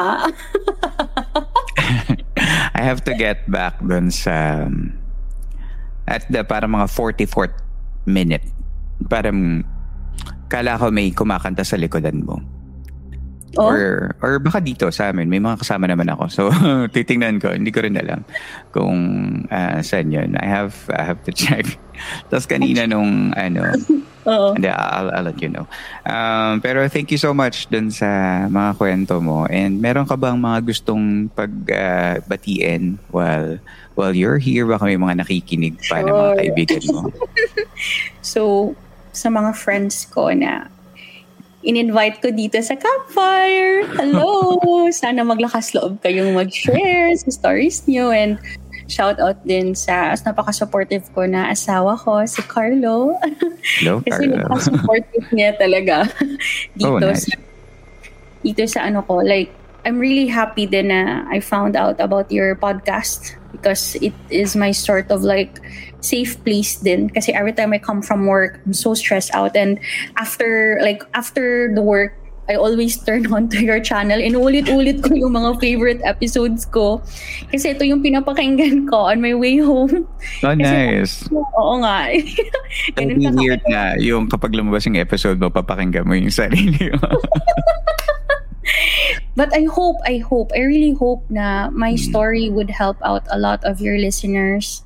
And um, I'm they sure would know, they would know how to, I mean, add it to their, ano, let's say, solutions kung meron man silang pinagdadaanan. So, Mm. thank you, Camp Master. Yeah, and of course. more power to your Salamat. podcast. More listeners. Salamat. Think, kailangan natin yan. Kunin natin yan. Yan yung positive vibes. um, yung, tsaka sa, eh, maganda rin kasi yung mga experiences mo from from Dubai. I mean, may mga nagsisend kasi, ah, well, karamihan ng ah, listeners natin from the Philippines, no? Pero pe, may pangilan-ngilan kasi na nagkikwento na parang they have experiences from other places. And doon ako natutuwa kasi parang, okay, so it's universally known na hindi hindi lang nangyayari dahil nasa Pilipinas tayo or Yes. those kind of things. So, yeah, I'm Yes. happy to hear na merong, merong kang Mm. story, merong kang baon galing mismo dyan kung, kung nasaan ka ngayon. Yes. Actually, Camp Master, traveler din ako. And Mm. may mga experience din ako sa mga ibang lugar. Pwede Oo. natin yung isingit sa Oo. another episode. Oo. Like, India, for example. Kasi Oo. marami din doon. So, Talaga ba? Okay, Oo. sige. sige. I, I've never heard yung uh, travel stories din. So, sige, pwede natin yung gawin ulit next time. But for Next. for the meantime, thank you so much sa Sige sa mga kwento mo and I hope to see you again soon, okay? Same here. And more power to your podcast. More listeners. Thank you, Positive Dan. energy all the way. Oh, thank you. Thank you, Dance.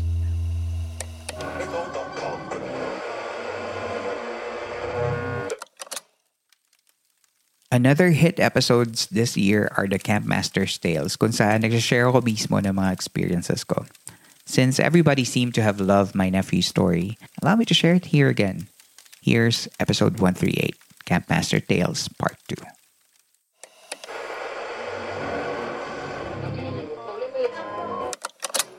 This story is more recent and interconnected din sa mga nakakaraang taon when my family moved into this house back in 2021. Isa nga sa mga episodes na hindi ko halos matapos-tapos ay yung episode ni Julie Vega noong first year ng podcast. Ang tagal bago ko matapos ang kwento.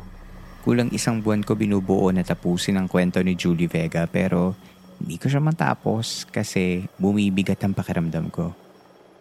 Nung natapos ko na isulat yung script ay sinimulan kong i-record. Pero Lagi akong nawawala ng boses at nasisiraan ng laptop. Bukod pa yung heaviness na nararamdaman ko habang ine-edit ko yung episode. Sa huli, nagsabi na lang ako na please payagan mo na ako ikwento to. Hindi nawala yung heaviness pero natapos ko yung episode. So may mga episode talaga na parang hindi ko na din maintindihan pero sabihin na lang natin may mga kwentong parang may sariling buhay.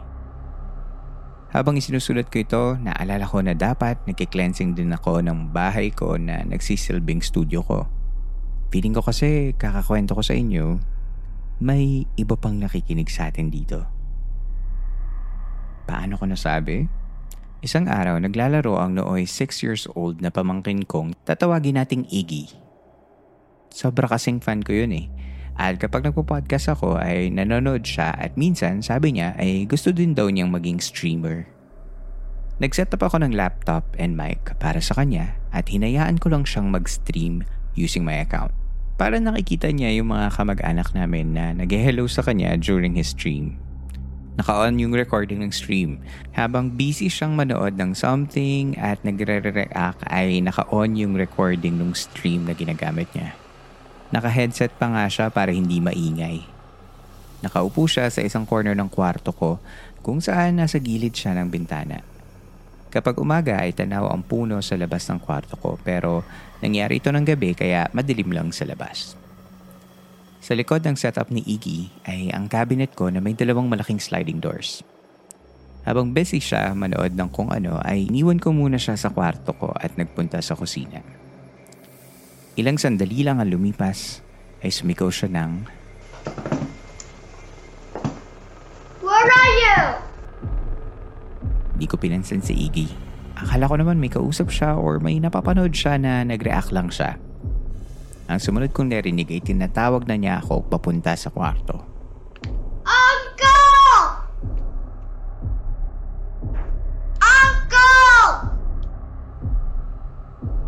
Pinuntahan ko si Iggy sa kwarto.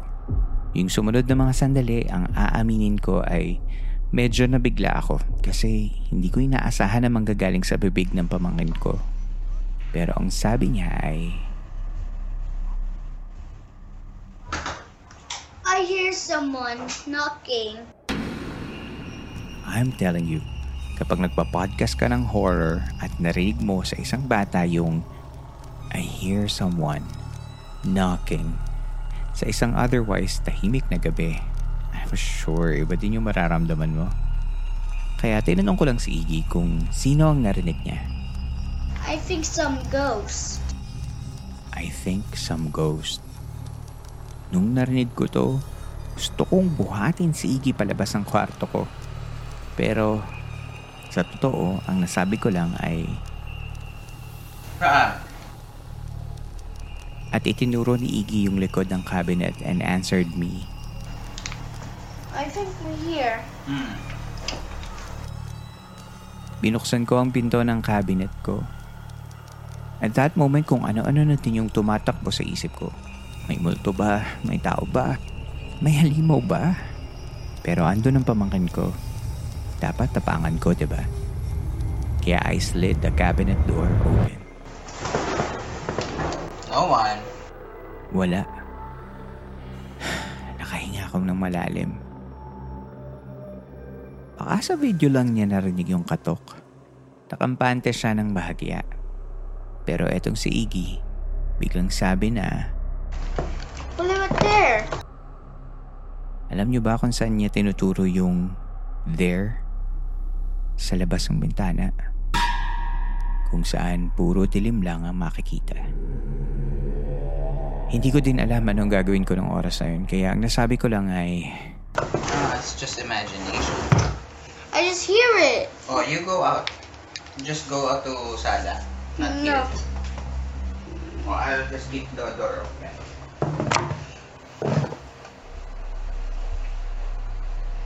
Oh no. Spooky something.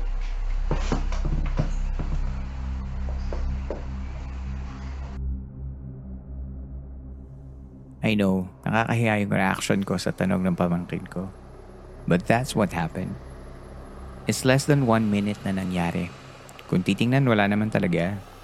But the randomness of it makes it unsettling. Yung nasa safe space kayo, then this kind of thing, this inexplicable and out of the blue thing happened. Plus, it happened not to me, but to someone I am deeply protective of. Kaya may ibang layer of scare. Now, some of you may think na, ay, baka nasa pinapanood niya lang yung knocking sound na narinig niya. Because that's exactly what I thought. Di ba yun naman ang first step? To make sense of it all. So I checked the recorded video of Iggy. That moment na bago niya sabihin ng, Where are you? Tumigil siya sa panonood. Nagbago yung mukha ng bata. Nagulat, nagtaka at natakot siya all in a matter of seconds. Una siyang tumingin sa labas bago siya tumingin sa loob ng kwarto. Pagkatapos tsaka siyang sumigaw ng Where are you? After that, kinatok niya ang pinto ng cabinet na nasa likod niya. The boy really looked confused and scared base sa na-record kong video. In the end, I asked him na sumama na lang sa akin sa kusina But nag-insist siya na manonood siya sa kinauupuan niya. Everything went on as normal in my own room after Iggy's little incident. Until three months later. Sa ating pagbabalik, may isa pa akong kwento na ibabahagi sa inyo. That and more coming up next.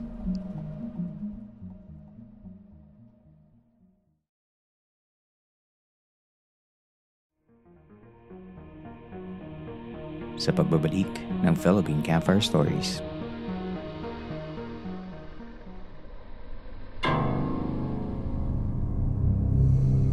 That was the first weird incident that happened to me in our house here. At ito ang unang best ko na ikikwento ko ito kasi 2 years ago na din naman itong nangyari. Hindi ko makategorize ang sarili ko as sensitive kasi hindi naman ako nakakakita talaga. Pero marami akong instances when I feel like I was with someone or something even though mag-isa lang ako. O kahit minsan alam ko na walang tao sa lugar na tinitingnan ko. Sa bahay na ito, minsan ay may mga ganun din akong pakiramdam. Pero it's home nonetheless, and I feel safe. Two years ago on the 4th of July, I was busy catching up with my friends over a telegram. May grupo ako ng podcaster friends na nakakakwentuhan ko about my podcasting activities lalo na nung bago-bago pa yung podcast ko, pati na rin sa kanila. Side note, search nyo yung GAM podcast ni McCoy and his friends and stories I wish you heard ni City Boy. Nabigyan kasi ako noon ng offer para gumawa ng short course on Philippine mythology para sa mga Filipino-Americans na gustong matutuhan o malaman ng mga kwentong folklore mythology natin. I was trying to get ideas sana on how to present the stories kasi medyo boring kung lecture type. Baka antokin lang sila. Anyway, I was throwing the ideas to our little think tank group at nag-voice message ako while sitting down on my recording desk sa kwarto ko Katabi ulit ang bintana. Here's the first 30 seconds of the voice message. Ganito kasi yon Unang-una muna nagpuputukan dito Happy 4th of July. Pero kasi, um, um, meron akong project na gagawin with um, it's uh, parang an organization that teaches Filipino culture. I think nabanggit ko to sa inyo. So, um, I'm going to join them as a content provider and I'm going to tackle about Philippine mythology. Um, so, may napansin ba kayo? Bukod sa pagputok ng mga fireworks, ulitin ko ang first 10 seconds at pansinin nyo ang huli bago matapos ang clip. Pero kasi, um, um, meron akong Ulitin natin. This time, lalakasan ko ng konti yung dulo. Um, meron akong... Narinig niyo ba ng malinaw? Noong sinend ko ito ay pinakinggan ko ulit ang voice message kasi ganun ako eh. Pinapakinggan ko ulit kung tama ba yung mga nasabi ko. Kaya napansin ko na parang may humihinga kasabay ng pagsasalita ko. Para siyang buntong hininga na mahina. At sa first 30 seconds ng voice message, nangyayari siya kada ika-ninth second. This is on the ninth second. Um, um, meron akong This is on the 19th second. sa parang an organization that teaches Filipino culture. I think nabanggit ko to sa inyo. This is on the 29th. Kyle about Philippine mythology. Um, so, Akala ko pattern lang siya. Baka ako pala yung gumagawa ng sound na yun. Kaya I was expecting the same thing on the 39th and 49th second. Kaso wala. Kinilabutan ako kaya sinabi ko sa mga kaibigan ko yung narinig ko. Did I just capture a disembodied voice on record? Sinabi ko agad sa mga kaibigan ko sa Telegram to check my recording again. Baka kasi ako lang yung nakakarinig. True enough, McCoy said na narinig din niya ang narinig ko. Aaminin ko, as a horror podcaster, my first thought was, yes, content to. But something McCoy said sa kanyang mga replies ang biglang nagpatigil sa weird happy moment ko nang sabihin ni McCoy sa reply niyang, That means it's right beside you. Doon ako natigilan. Kasi paano kung totoo? Kaya ganun siya kahina kasi hinihinga niya ang boses niya malapit sa akin. Kaya nakuha ng recorder. Pagkatapos noon ay tinuro pa ni McCoy na meron din daw sa bandang huli. Ito ang 59 second clip. kaya parang gusto ko sana maka, ma- malaman kung may experience kayo kung parang gumawa ng module or ng webinars. At ang panghuling timestamp ay 1 minute 7 second clip. Parang ganun. Kasi, di ba, parang mawawalan ako ng work kapag ah, umuwi ako sa Philippines for Nagkatakutan kami sa Telegram group for a while. Pero as grown adults, mas na-focus ang usapan namin sa project na pinag-uusapan namin. Sino kaya yun?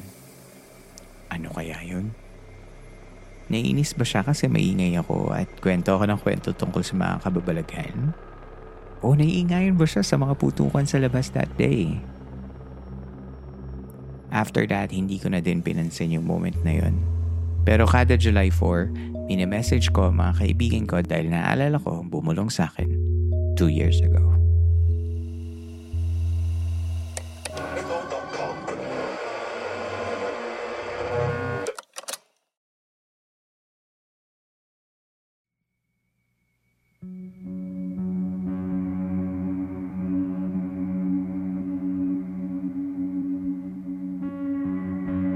This is the end of San Telmo Society episode 180, Best of 2023, Part 1. Haba ng episode mo. Okay lang yan. Pang long drive episode mo na lang on your way to Christmas vacation mo. Part 2 will be released next week naman. You can check out the Spotify Q&A question of this episode at ishare nyo na kung anong episode in 2023 ang pinaka na-enjoy nyo at gusto nyo pang masundan for 2024. All you have to do is go to Spotify episode and check out the Q&A portion to join the conversation. At panghuli, kung may kwento ka naman na gusto mong ibahagi sa ating camp ay pwede mong isend yan sa campfirestoriesph at gmail.com at babasahin natin yan sa mga susunod na San Telmo Society Radio episodes. Muli, maraming salamat po sa inyong pakikinig. Magkita tayo muli sa susunod na episode. Ako si Earl at ito ang San Telmo Society Radio segment ng Philippine Campfire Stories. Happy holiday, campers!